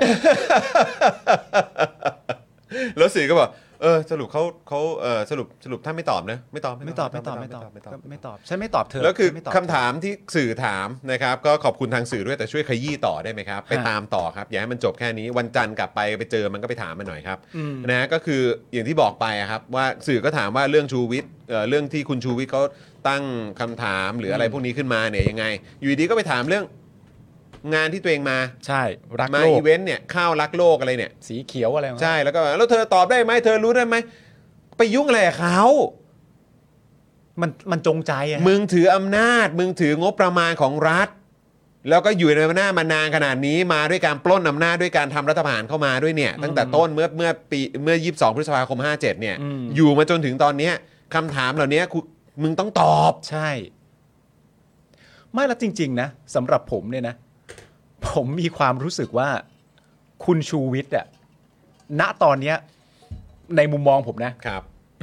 เขาก็ออกมาแฉประเด็นเรื่องทุนจีนสีเทาเนี่ย อืม อยู่หลายครั้งมากแล้วใช่ปะ ครับ แต่ผมมีความรู้สึกว่าคุณชูวิทย์ที่เขาทำอยู่นะตอนเนี้ยเขาทำอยู่บนพื้นฐานของความเกรงใจแล้วนะ อืม ที่บอกกันว่าแฉเยอะๆแฉโหดๆเนี่ย อืม ผมมีความรู้สึกว่ามันอยู่ในพื้นฐานของความเกรงใจแล้วนะ อืม แต่ผมคิดแทนคุณชูวิทย์ว่าคุณชูวิทย์มีความรู้สึกว่า กูเกรงใจมึงแล้วอะ่ะ อืม แต่ข้อมูลที่มันออกมาถึงขนาดนี้แล้วอะ่ะทำไมคนที่มีส่วนเกี่ยวข้องไม่เห็นเกรงใจข้อมูลกูบ้างอะ อืม ผมรู้สึกว่าอย่างนั้นนะ อืมอืม เขาจึงไม่หยุดอ่ะ อืม และเขาก็ตั้งเป้าไว้เป็นที่เรียบร้อยแล้วด้วยว่านี่มันเป็นงานมาสเตอร์พี e ของเขา อืม ว่าเหมือนอารมณ์แบบถ้าเขาจะไม่อยู่เขาจะอะไรต่างๆนานาอันนี้ก็จะเป็นผลงานชิ้นเอกของเขามากกว่าทุกอย่างที่เขาเคยทำมาทั้งหมดซะอีก ครับผม แล้วผมมีความรู้สึกว่าคุณชูวิทย์อะเขาให้ระยะเวลานะ อืม ออกอันเนี้ยปั๊บเสร็จเรียบร้อยเนี่ย ไม่ใช่วันต่อไปนะ อืม มันเหมือนเปิดโอกาสให้มีระยะเวลาในการทำก่อนอะ ใช่ แล้วเป็นผมผมก็ขุนเคืองใจนะ อืม ว่าข้อมูลที่กูให้ประมาณขนาดนี้แล้วเนี่ย แล้วสำหรับคุณชูวิทย์มีความรู้สึกว่าคุณทำงานให้คะแนนเป็นศูนย์ให้คะแนนเป็นห้าทั้งทั้งที่ในความเป็นจริงเนี่ย เราอาจจะมองโลกใสๆก็ได้นะว่าแบบว่า มันมีเรื่องประเด็นแบบการที่คุณชูวิทย์ซึ่งอันนี้เป็นเรื่องแปลกการที่คุณชูวิทย์กล่าวพาดพิงคนนั้นคนนู้นคนนี้อะไรต่างๆนานาจะมีใครเหมือนอารมณ์แบบมองคุณชูวิทย์ในแง่ของกฎหมายไหม อืม มองคุณชูวิทย์ในแง่ของการแบบหมิ่นประมาทไหมหรืออะไรต่างๆนานานั่นนู่นนี่ ซึ่งถึงณตอนเนี้ยก็ไม่มี อืมใช่ ทั้งทั้งที่คุณชูวิทย์อะเมนชั่นชื่อนะ อืม คุณชูวิทย์พูดถึงประเด็นเรื่องผบชน อ่าใช่ คุณชูวิทย์พูดถึงประเด็นเรื่องผบตร ครับ เพราะว่าณตอนนี้เหมือนประมาณว่าผบตร บอกว่าจะลงมาดูสำนวนด้วยตัวเอง อืม คุณชูวิทย์ถึงขนาดบอกว่า ในความเป็นจริงแล้วทั้งตัวอายการเอง ทั้งตัวผบตรเองเนี่ย การที่บอกว่าดูสำนวนเนี่ย บางทีการดูสำนวนมันหมายถึงการดูสำนวนน่ะ อืม ดูสำนวนน่ะ and then เขาอยากรู้ว่า ซึ่งอันนี้เป็นคำถามด้วยนะ และเป็นคำถามที่ตอบง่ายมากเลย แต่ก็ยังไม่ได้ตอบนะคำถามคือผบตรกับอายการน่ะ ลงไปดูสถานที่เกิดเหตุสักครั้งหรือยัง อืม ก็ยังไม่เห็นตอบ อืม ทั้งทั้งที่สามารถตอบได้ง่ายด้วยแบบโอ้ยไปดูมา8ทีแล้วครับ อะไรก็ได้ จบก็ยังไม่เห็นตอบ อืม เพราะว่าการเขาบอกว่าเหมือนอย่างเช่นประเด็นตัวของบิ๊กคอนจีอ่ะ อืม บิ๊กคอนจีก็เหมือนมีการลงไปดูที่เกิดเหตุ พอลงไปดูที่เกิดเหตุมันก็มีหลักฐานเพิ่มเติม เช่น ในแง่ของยาเสพติดที่ยังติดค้างอยู่ตรงบริเวณนั้นบริเวณนี้อะไรต่างๆนานาซึ่งมันมันผ ผมมีความอย่างที่บอกไปผมมีความรู้สึกว่าคุณชีวิตคงขุ่นเคืองใจอะในแง่ของข้อมูลที่ให้มากขนาดนี้ ไม่แล้วก็คือถ้าเกิดว่ามีการพูดชื่อขนาดนี้ หรือว่า อืม มีการอ้างอิงในเรื่องของชื่อบริษัท อืม หรืออะไรต่างๆ เหล่านี้ไปจนถึงเอ่อตัวผบชน หรือว่าตัวหน่วยงานหรืออะไรต่างๆ ที่เกี่ยวข้องเนี่ย ผมคิดว่าน่าจะถึงจุดที่ ถึงจุดที่แบบว่าคุณชูวิทย์คงฟิลแบบประมาณว่า ก็ตรวจสอบกันเลยดิ ใช่ อารมณ์แบบตรวจสอบกันเลย แล้วประเด็นอะที่ผมไปอ่านมาในข่าวเนี่ยนี่นี่ประเด็นเรื่องรถทัวร์นี่คือเรื่องหนึ่งนะ แต่ประเด็นเรื่องไอ้ตัวแบบจิ้นหลิงไอ้ตรงอาคารวิบวับอาคารอีกอันหนึงชื่ออะไรไม่รู้ไม่แน่ใจอะไรเงี้ยคือจิ้นจิ้นหลิงนี่ก็เป็นเหมือนเหมือนน่าจะอยู่ข้างบนสุด แล้วก็มีกราบซ้ายขวาอะไรต่างกันานาไป แล้วข้อมูลที่คุณชูวิทย์มีอะคือรู้ว่าแต่ละอาคารอะมีกล้องวงจรปิดอยู่กี่ตัว กล้องวงจรปิดแต่ละอาคารที่มีอยู่กี่ตัวนั้นเนี่ยใช้เซิร์ฟเวอร์เท่าไหร่ในการเก็บอัดข้อมูล โอ้โห ว่าสมมติอันที่เป็นบ่อนคาสิโนก็จะมีกล้องวงจรปิดค่อนข้างเยอะ เพราะมันคือบ่อนคาสิโนมันจำเป็นใช่ไหม อืม อีกอันหนึงก็จะมีน้อยกว่าไป แต่ว่าณตอนนี้ในการตรวจสอบเนี่ยมันมีเรื่องประเด็นของการที่ว่าตัวเซิร์ฟเวอร์อะซึ่งควรจะมีสองอ่ะแต่เอามาเก็บข้อมูลกันแค่หนึ่ง อืม แล้วที่สำคัญไปมากกว่านั้นก็คือว่าวันเวลาที่เก็บข้อมูลอ่ะมันก็เป็นเวลาเก็บข้อมูลที่เหมือนอารมณ์แบบ ดันดันไปไม่สุดอ่ะเหมือนหยุดแค่ที่วันนี้ในประมาณเดือนตุลาแล้วก่อนหน้านี้ในเดือนตุลามันหายไปไหน ก็มีข้อมูลเหล่านี้ด้วย แล้วพอคุณชูวิทย์มีข้อมูลเยอะมากมายขนาดนี้อ่ะแล้วเฝ้ามองการทำงานของผู้มีส่วนเกี่ยวข้องอ่ะ มันอดไม่ได้หรอกฮะมันอดไม่ได้หรอกครับ ที่คุณชูวิทย์จะหมั่นไส้ถูกถึงขนาดเอาเทียนมาให้อ่ะ เออ เอาเทียนมาให้ดู ตะเกียง เล มาย เลย อะเอาตะเกียงมาเอาเทียนมาวับแล้วก็ มัน บอก มืด ว่า เหลือเกิน มันมืดเหลือเกินแล้วถ้าจะมีความรู้สึกว่าเหมือนอารมณ์แบบถ้าจะนั่งเทียนอะไรขนาดนี้ก็เอาเทียนไปเพิ่มกลัวเทียนหมด มันช่วยไม่ได้จริงๆฮะ นะฮะอันนี้ไม่ใช่คุณชูวิทย์แล้วฮะต้องเรียกว่าชูวิกแล้วฮะ อืมนะฮะชูวิกแล้วนะครับอ่ะโอเคคุณผู้ชมเดี๋ยวฝากคุณผู้ชมแป๊บนึงผมขอวิ่งเข้าห้องน้ำก่อน เชิญครับเชิญครับเชิญครับ ครับนะฮะเดี๋ยวเราจะเมาส์กับคุณผู้ชมทิ้งท้ายกันหน่อยดีกว่าเนาะ ได้ครับได้ครับเรามีเวลานะครับเจสันวิทย์โอ้โหเอาแล้วครับ จริงตะเกียงครับอ่านะฮะคนเลวมันตอบไม่ได้มันเลยเบี่ยงเบนประเด็นครับอ่าแบบซันโวเลยครับอ่าครับผม เรื่องให้ตรวจสอบเลยเขาคงตรวจไม่ทันทีหรอกค่ะ อ๋อครับผมก็ต้องหาหลักฐานก่อนนะครับ ผมอันนี้ก็นานแล้วนะครับ ฝากถามสสเอ่อเจสันวิทย์ตัวละครก็เนียน คุณคุณชูวิทย์คงสุดทนแล้วนะครับผม คุณชูเล่นใหญ่ขนาดนี้คงเตรียมประทะเต็มที่นะครับ เอาน้ำให้พี่ปาล์มด้วยครับ เออ บิว เดี๋ยวเราวัดใจ เราวัดใจว่าการกลับมาของคุณจรรอบนี้เนี่ย มันคือจะมีน้ำเปล่าเย็นๆมาฝากผมไหม นี่วัดความเป็นเพื่อนเลยนะฮะ ความเป็นเพื่อนของผมกับคุณจรจะวัดในประเด็นนี้เดี๋ยวเราคุณผู้ชมเรามารอลุ้นกันนะฮะ พ่อตาผมเป็นส อุ้ยไม่เป็นไรนะครับ ไม่เป็นไรนะครับ ทนได้นะครับทนได้นะครับ คุณชูวิทย์แกกะทิ้งทวนนะครับ ผมอ่าเขาเป็นคนดีจะตรวจสอบได้ไงนั่นนะสิ กินน้ำก่อนคอแห้ง มีอะไรเด็ดกว่านิวยอร์กไหมครับพี่ปาล์มเอ้ย คุณมุกนะครับ บอกว่าประเด็นนักข่าวเมื่อกี้คันปากมากแต่ทำงานอยู่ อ่ะตอนนี้พิมพ์ได้แล้วฮะตอนนี้พิมพ์ได้แล้วนะฮะ ตอบไม่ได้ก็ใช้อารมณ์ คนทั่วไปรู้แล้วว่ามันเป็นสันดานทำไมยังอุอ๋อเขาก็รักของเขานะครับผม พี่จอ แต่ก็มีคนเข้ามาถามนะครับ ว่าคุณปาล์มเนี่ยทำบะหมี่กึ่งสำเร็จรูปให้ให้คุณจรหรือยังก็ก็ก็ยังอะครับนะฮะพี่ปาล์มไปลาดผิวกลับกี่โมง กี่โมงก็ได้ครับ ไม่มีใครตามผมได้หรอกผมพูดเลย ไทยนี่คงไทยนี่เคอะไรอะโทรมานะ ผมก็จะรับ โห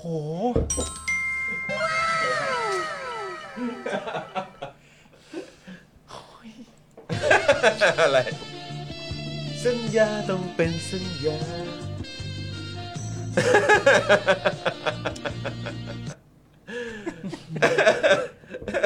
อะไร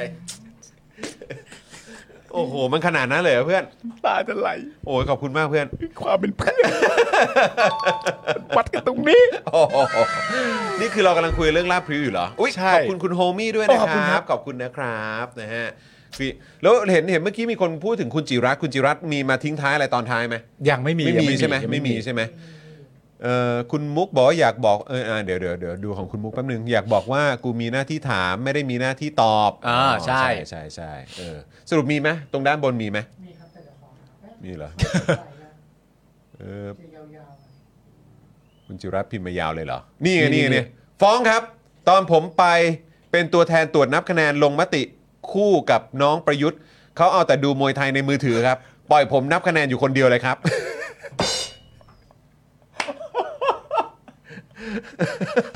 เขาดูมวยไทยเหรอครับ เออนะฮะ มวยไทยที่ที่อยู่ในเอ่อเขาเรียกว่าอะไรอ่ะ ต้องเป็นสนามมวยที่แบบอยู่ในความดูแลของกองทัพบกด้วยหรือเปล่า ไม่รู้ เอ ว่า อ นะฮะ โอ้โห คุณจิรัตน์นี่มีข้อมูลเบื้องลึกเยอะนะเนี่ย คุณจิรัตน์ เออ แต่อย่างน้อยเขาก็ดูมวยไทยนะเออ ใช่ ไม่ได้ไปดูมวยฝรั่งมังค่า ใช่ ไม่ได้ไปดูมวยสากลอะไรอย่างเงี้ยนะ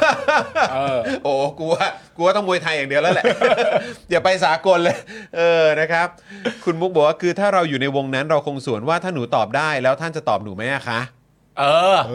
อ แลกปะล่ะ เออ แลกปะล่ะตอบเสร็จแล้วตอบประเด็นเรื่องคุณชูวิทย์ปะล่ะ เออ และห้ามตอบว่าไม่รู้ไม่เกี่ยวข้องด้วยนะ ใช่ ตอบเท่าที่รู้อ่ะ เอาดิ แต่นี่คือแม่งกำลังจะมีเวลาไปเตรียมตัวในการเตรียมตอบคำถามอ่ะ ถึง ใช่ 2 วันเลยนะ เข้าใจปะ ใช่ เออ คือเสาร์อาทิตย์เดี๋ยวแม่งก็หยุดแล้วไง อ่า ใช่ป่ะเพราะฉะนั้นคือวันจันทร์ไปอ่ะ พี่พี่ๆสื่อครับ นะ ขยี้มาหน่อยครับ เอาซะหน่อย เออ นะ ถามก็ได้ว่าวันนั้นท่านหงุดหงิดอะไรหรือเปล่า เพราะว่าเราถามคำถามท่านไปแล้วท่านกลับมาถามว่าเกิดอะไรขึ้นวันนั้นท่านหลอนหรือท่านเป็นอะไรหรือเปล่าอะไรเงี้ยถามดูได้นะ ครับผม คุณพลอยรุ้งบอกว่าประยุทธ์นี่นิสัยยิ่งกว่าเด็กอนุบาลเ งอแง ครับผม งอแง มาสภาไม่บ่อย แต่เรื่องดูมวยไม่ขาดนะครับ ผม เออคุณมุกบอกว่าแนะนำนะคะ อัดคลิปตอนเขาดูมวยส่งให้มุกเกรค่ะ เดี๋ยวจัดการต่อให้ครั อ้า บ วได้งาน โอ้โห ได้งานแล้ว ครับผม ได้งานแล้ว นะฮะส่งให้คุณมุกนะครับแล้วเดี๋ยวพอคุณมุกจัดปุ๊บนี่เราเอามาขยี้ต่อในรายการเลยครับ ให้ให้ผมนับคะแนนอย่างคนเดียว ส่วนเขาดูมวยไทยในมือถือ ยังไงวะเฮียนั่งดูมวยไทยในมือถือเหรอ เออเว้ย ทำไม นี่ง มั คุณ น จิระบอกว่าเดี๋ยวพรุ่งนี้เช้าผมกินกาแฟใส่พริกไทยก็ได้ ครับ ใส่พริกไทย อ๋อ ไม่ใส่คอฟฟี่เมดนะ ใส่พริกไทยนะ ใส่ใส่พริกไทเอยอครับผมนะฮะโอ้ยคุณจิรัตน์อะเมาส์สนุกขนาดเนี้ยวันหลังไปเจอลาดพริวไหม ครับ เออ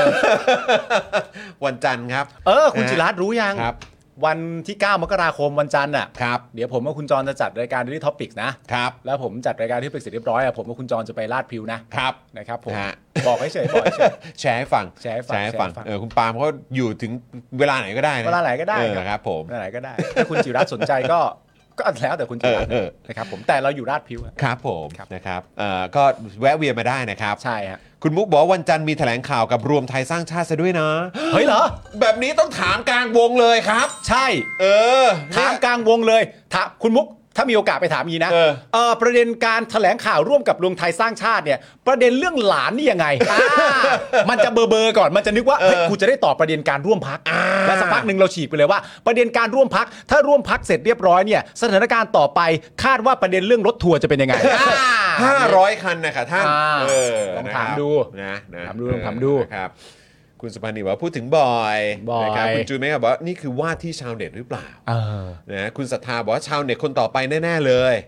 ก็เดี๋ยวต้องดูฮะว่าเราจะได้ปิดจ็อบที่นั่นหรือเปล่า ฮะ นะฮะถ้าเจอที่ลาดพริ้วอาจจะได้ปิดจ็อบกันที่นั่น ใช่ นะครับนะฮะ ใช่ใช่ใช่ รายการนี้อย่างจี้โอ้โหขอบคุณมากครับ คุณ KRC Entertainment รายการนี้อย่างจี้นี่มันเป็นเรื่องการเมือง ค นะ รับ ผมนี่ข่าวการเมืองนะ การเมืองสังคมแล้ว มองเป็นเรื่องตลกเหรอฮะ นี่เรื่องใหญ่อะเนี่ย มองเรื่องตลกได้ยังไงนี่เรื่องใหญ่นะฮะ เออ เออ คุณผู้ชมอาจจะบอกก็ได้ไม่เคยมองเป็นเรื่องตลกเลยจนกระทั่งเจอมึงสองคน ขอบคุณที่เรียกว่าเป็นมึงสองคน อ่าครับผม นึกว่าจะบอกมึงสอง ตัวเออนะฮะคุณธนาบอกว่าเอาเลยเอาเลย เอาเลยเอาเลย นะครับเอ่อคุณมุกบอกว่าสงสัยเขารอตอบแบบใหญ่ๆกลางวงเออ เนื้อเป็นไปได้ ผมว่า นะ เขาต้องเตรียมคำตอบมาแบบทำให้นักข่าวหรือว่าคนไทยทั้งประเทศ หรือแม้กระทั่งคุณชูวิทย์เองหน้าหงายแน่นอนครับ ครับ อืมนะฮะ เอ่อคุณจิรัตน์ฮะ ครับ ไม่ดักสิครับ ฮะ แวะไปได้นะครับ แต่ผมขอปฏิเสธไปต่อนะครับ ต้องกลับไปทำกับข้าวให้ภรรยาทานครับ ไม่แล้วแล้วสังเกตหน้าเขาอ่ะในในในรูปโปรไฟล์อ่ะเออแล้วแล้วพอเขาพูดต้องกลับไปทำกับข้าวให้ภรรยาทานนะครับ อ๋อ 君の虜になってしまえばきっとこの夏は充実するね จ้ะ เอางี้ดีกว่าคุณจิรัตน์ เอาง่ายๆนะคุณจิรัตน์ไม่ต้องมา พูดซะขนาดนี้ ไม่ต้องมาไม่ต้องมา เหรือพาภรรยามาด้วยก็ได้นะ พาภรรยามาเลย อ่ะ แล้วเดี๋ยวผมบอกพ่อครัวแม่ครัวในร้านให้ว่าคุณจิรัตน์จะเข้าไปทำกับข้าวให้ เออ เออ อ จะ ย่าง จ นั้น บ ก็ได้ เออ ก็จบ นะ อ่า เออนะครับผม อ่ามาทางมาทางแข่ง ด้วย มาทางแข่งด้วย จอห์น ครับ ในวันนั้นเนี่ยคุณก็ไปต่อไม่ได้เหมือนกัน ฮะ เพราะคุณต้องกลับมาทำอะไรให้แก้วนะลองเล่าให้คุณผู้ชมฟัง สิ สู้เขาจอห์นสู้เขา โอ้โหนี่ก็ต้องแบบว่า อ่า เอ่อทำความสะอาดบ้าน อ่า อ่าซักพงซักผ้า ให้กับภรรยา ให้ให้กับแฟน ให้กับแฟนให้กับแฟนให้กับแฟน เออครับผม อ่าโอเค โอ้โห อ่านี่ นี่มึงไม่ให้กูเตรียมตัวเลย ไม่เป็นไรไม่เป็นไร แล้วงล่ะ ผมอะฮะ เหม็นบอกว่ามึงจะกลับกี่โมงก็ได้ไม่ใช่เหรอ ใช่ผมจะกลับกี่โมงก็ได้ เออ นั่นมันเป็นช้อยของผม อ่า แต่ผมจะไม่ทำตามช้อยนั้น เพราะ เพราะหัวใจของผมเนี่ย มี ทุกทุกวินาทีที่มันเต้นเนี่ย เออ มันเต้นเป็นเสียงว่าอะไรรู้ไหม ว่า ไทนี่ไทนี่ไทนี่ไทนี่ทุกจังหวะหัวใจ ผมจะเดินทางกลับบ้าน ผมจะไปที่ลาดผิวถึงลาดผิวประมาณ3ามทุ่มครึ่ง ครับ ผมจะกลับตอน3ามทุ่มสานาที ของของวันถัดไปอ่ะ ทุย โอ้ยนะครับ คุณสุพันธ์นีฟรังก์บอกว่าวันนี้บิวโคตร MVP นะ ค ค รั รั บบ ผมครับผม บิวต้อง MVP อยู่แล้ว ก็ก็คืออยู่แล้วครับ บิวตาลอบมา ครับเขาดิวแบชเลอร์ บิวแบชเชลอร์ เออ เต็มที่อยู่แล้ว BBP อ่ะ BBP เออครับ บิว ผม เดอะแบชเชลอร์ปาร์ตี้ ใช่ครับผมนะฮะ บิวนี่คือฉายาบิว บิวนี่เขานอกจากจะเป็น MVP แล้วก็ยังเป็นบิว BBP ใช่ ครับผม ใครว่ารายการนี้ไม่ใช่รายการตลก ผมเถียงคนหนึ่ง รายการนี้คือรายการตลกครับ ครับผม อ่าฮะ นะฮะคุณจูบอกว่าปาล์มคาบ้านอีกแล้วเหรอฮะ โอ้ โอ้ ย ยครับผมนะฮะ ใครบุกมากูก็คาบ้านหมดเลย เออนะครับนะฮะอ่ะโอเค คุณผู้ชม เดี๋ยวกันนะ ขอดูโอ้ยโอเคนะครับ นี่เราก็วันนี้เข้มข้นนะเนี่ย เข้มข้นนะเข้มข้น นอกจากจะได้คุยกับคุณโยไทยอัมฟอสแล้วก็ยังได้คุยกับคุณจิรัตน์ด้วย อืม นะครับ ซึ่งเพิ่งวาดลวดลายกันไปในสภาเมื่อวันก่อนที่ผ่านมา ใช่ครับ นะครับนะเข้มข้นมากนะครับ ก็ยังไงฝากคุณผู้ชมด้วยนะครับสำหรับ Daily Topic ของเรานะครับ โดยเฉพาะเมื่อวันพุธที่ผ่านมา ครับ ที่มีชาวเน็ตก็คือคุณวิโรจน์นั่นเองนะครั ใช่ฮะ ใครยังไม่ได้ดูนะครับก็ไปตามย้อนหลังกันได้นะครับ แล้วถ้าเกิดชอบเทปนั้นนะครับ ก็อย่าลืมช่วยกันแชร์กันด้วยละกันนะครับ นะครับ ขอบคุณคุณทิงซิงด้วยนะครับ เติมพลังมาให้ 112 บาทขอบคุณนะ ขอบพระคุณครับ นะครับ บอกว่าเอาคุณจิรัตน์มาเป็นชาวเน็ตให้ได้นะครับอ่านะครับ ไม่รู้จะมาได้เขาต้องกลับบ้านไปทำกับข้าวให้ภรรยากิน นะฮะ ไม่รู้ว่างมาหรือเปล่าด้วย อันนั้นคือวันจันทร์ อ๋อโอเค แต่วันพุธเนี่ยก็ไม่รู้ว่าจะติดภารกิจอะไรที่สภาหรือเปล่า ใช่ก็พาภรรยามาด้วยสิครับ เออ นะ นะครับ ผม ผมนะฮะอ่ะโอเคนะครับ แล้วก็เดี๋ยววันจันทร์เนี่ยนะครับก็ฝากคุณผู้ชมด้วยเพราะเดี๋ยววันจันทร์เราจะมีเอ่อช่วงเช้าเนี่ยนะครับก็จะเจอกับอาจารย์วินัย อ๋อดูยีเลย กับ ฮะ Daily Topics Exclusive กับอาจารย์วินัยวงศ์สุรวัตรนั่นเอง แต่ถึงตอนนี้ก็ยังไม่รู้หัว ยั ข้อ งไม่ทราบหัวข้อนะ โอเค ยังไม่ได้มีการอัปเดตนะ ฮะ นะครับนะแต่ว่าอาจารย์วินัยมาเนี่ยก็เดี๋ยวรอดูเลยเพราะอันนี้ก็จะเป็นเทปแรกของปีเลยนะครับ นะครับอาจารย์วินัยจะมากับประเด็นไหน ผมคิดว่าก็น่าจะแซบแล้วก็โดนใจแน่นอนนะครับนะฮะแล้วก็เอ่อสำหรับช่วงเย็น ฮะ นะครับก็จะเจอกับเราใน Daily Topics กันได้ตอนช่วง 5 โมงครึ่ง ใช่ เป็นต้นไปนะครับ แล้วก็หลังจากนั้นอย่างที่บอกกันไปว่าเราจะมีการมีตติ้งแบบ unofficial นะครับ เพราะฉะนั้นใครก็ตามที่แบบหูอยากจะมามีตติ้งจังเลย แล้วอาจจะติดภารกิจแล้วก็มากันไม่ได้เนี่ยไม่ต้องตกใจหรือว่าไม่ต้องเสียใจไปนะค ค รั รับ บ เพราะว่าอันนี้เป็นแบบ unofficial นะครับก็คือแบบไม่เป็นทางการ ใช่ นะครับ แล้ว ก็คือเดี๋ยวเราก็จะไปกันที่ร้านนั่นแหละนะครับแล้วก็ไปชิลๆกันแล้วก็ใครสะดวกก็แวะเวียนมาทักทายมาร่วมพูดคุยกันได้ด้วยเหมือนกันนะครับแล้วก็สำหรับการมีตติ้งอย่างเป็นทางการในครั้งแรกของเราเนี่ย ครั จะ บ เป็น เป็นอย่างไรเดี๋ยวเราจะมาประชาสัมพันธ์อย่างแน่นอนนะ ใช่ครับผมทำไมผมกดตาสว่างแล้วผมเห็นหน้า เอออันนั้นเป็นเพลงของ Modern Dog ใช่ไหม Modern Dog MV เขาใช่ไหม ท้องฟ้ายังอยู่ห่างไกลเดี๋ยวดูสิทำอะไรอยู่อยากรู้จริง จบแล้วมั้งสามโมงแล้วไง อ๋อเหรอ เออ ๆเออจบแล้วว่ะ จบแล้วจบแล้ว อาจารย์สีโรดไลฟ์สามชั่วโมงเลยฮะเนี่ย ตามสไตล์ครับ โอ้โหสุดยอด เออวันเอออะไรนะคุณชดาบอกว่าอยากหาแตกต้องเชิญหม่ำเท่งโหนง หาขี้แตกขี้แตก อ๋อครับผม ไอดอลเราอยู่แล้วนะฮะ Bachelor Party Like Hangover หรือเปล่าเขาถามมาบิวเอ อ นะครับนะมีคนบอกว่ารอดูน้องมายเป็นชาวเน็ตครับ โอ้ อ๋อ โห ครั ถ้า บ น้อง ครับ มายมานะ ใช่ครับ นะครับก็คงมีเรื่องเมาส์กันเยอะเลย ใช่ใช่ใช่ครับใช่ครับใช่ครับ นะฮะจะวิเคราะห์นิวยอร์กหน่อยไหมนะ วิเคราะห์อะไรอีกคุณนะนะนนท์มีอะไรให้วิเคราะห์ เออเหมือนอาจารย์วินัยอ่ะ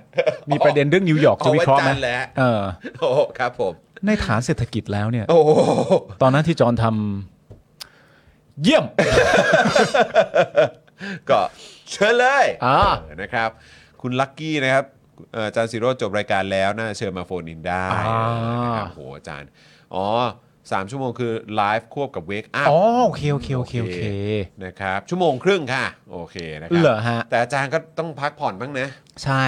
โอ้โห แบบไลฟ์ตลอดนะครับ แล้วก็ทำงานทำข่าวตลอดเลยนะ ใช่ ต้อง ครั พั บ กผ่อนบ้างนะครับ ฮะ แล้วก็ได้ข่าวว่าเพิ่งบาดเจ็บมาด้วยนะครับ เหรอ เท้าแกไปเหยียบตะปูหรืออะไรมาสักอย่างเนี่ยแหละ เอาเหรอ เออนะครับพันใส่รองเท้าแตะเข้ารายการเลยอ่ะม เอาเหรอเอาเหรอเอาเหรอ ใช่ เอาใช่เหรอเอาเหรอ เพิ่งดูตาสว่างจบมาดูสป็อคดักต่อนะค ครั รับบ ขอบ ผ คุ ม ณครับ คุณผุษดีนะครับ คุณสรสิทธิ์บอกว่าหัวข้อวิธีรับมือเมื่อน้องชายมาเซอร์ไพรส์ที่นิวยอร์ก ครับ อ่าคุณเวจเจบอกว่าวิเคราะห์การนั่งเครื่องบินไปโดนเทครับผม เอออ๋อ นะครับปาชูจะมีโอกาสมาเป็นชาวเน็ตไหมครับ คุณดรากุนอฟสกี้ถามมา ก็ไม่รู้ว่าแกจะมีคิวหรือเปล่านะเออ ช่วงะคนี้รับ งานคงยุ่งนะ ช่วงนี้น่าจะแน่นอยู่นะครับผมนะฮะอ่ะโอเค คุณผู้ชมนะครับวันนี้ก็หมดเวลาแล้วนะครับ เดี๋ยวเรากลับมาเจออีกทีก็เป็นวันจันทร์แต่วันจันทร์ Daily Topics มา5้าโมงครึ่งนะครับนะฮะแล้วก็ติดตามกันได้ตั้งแต่ช่วงเช้าเลยนะครับสำหรับ Daily Topics Exclusive กับอาจารย์วินัยวงศ์สุรวัตรนะครับ แล้วก็ใครนะครับที่ เอ่อสำหรับช่วงเย็นเนี่ยนะครับหลังจบรายการเนี่ยสะดวกก็แวะเวียนมาเจอพวกเรากันได้ด้วยเหมือนกันนะครับ ครับ นะ ผม อ่ะโอเคคุณผู้ชมครับ วันนี้หมดเวลาแล้วนะครับ ขอให้คุณผู้ชมมีความสุขนะครับแล้วก็ enjoy กันในเอ่อสุดสัปดาห์นี้นะครับก็คือวันเสาร์แล้วก็อาทิตย์นั่นเอง พรุ่งนี้วันเด็กนี่ ใช่แล้ว ใช่ไหมเออนะครับมีใครจะพาคุณจะพาลูกไปไหนปะ ไม่ครับ เออผมก็คิดว่าผมไม่ได้พาไปเนาะเออ ทำไมกูตอบง่ายจังวะ แต่คือจ ไม่ ริง ครั ๆ บ ก็พยายามพาออกไปทุกๆ สัปดาห์อยู่แล้วนะครับ อ่า เออนะฮะก็เอ่อวันเด็กก็ยังไงถ้าเกิดจะออกไปไหนก็ดูแลลูกหลานดีๆนะครับ ครับ นะฮะดูแลความปลอดภัยอย่าให้ห่างตัวนะครับแล้วก็เอ่อระมัดระวังเรื่องของโควิดด้วยละกัน ครับ นะวันนี้ ผม หมดเวลาแล้วนะครับ ผมจอห์นวินยูนะครับจอห์นบินไปโดนเทนะครับ ครับ ณปาล์มโทรผิดนะครับแล้วก็พี่บิว BBP โอ้โห นะครับผม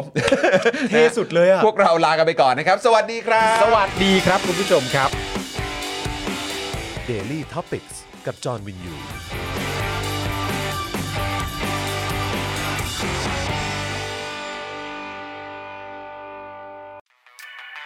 ซับพอร์เตอร์ซับพอร์เตอร์ เมมเบอร์ชีซัพพอร์เตอร์ซัพพอร์เตอร์ฉันอยากเป็นซัพพอร์เตอร์ซัพพอร์เตอร์ซัพพอร์เตอร์ฉันอยากเป็นซัพพอร์เตอร์กดง่ายง่ายๆ แค่กดจอยด้านล่าง หรือว่ากด subscribe ก็ช่วยสมัครกันหน่อยซัพพอร์เตอร์ซัพพอร์เตอร์ฉันอยากเป็นซัพพอร์เตอร์ซัพพอร์เตอร์ซัพพอร์เตอร์ฉันอยากเป็นซัพพอร์เตอร์ซัพพอร์เตอร์ซัพพอร์เตอร์ฉันอยากเป็นซัพพอร์เตอร์ซัพพอร์เตอร์ซัพพอร์เตอร์ฉันอยากเป็นซัพพอร์เตอร์สมัครซัพพอร์เตอร์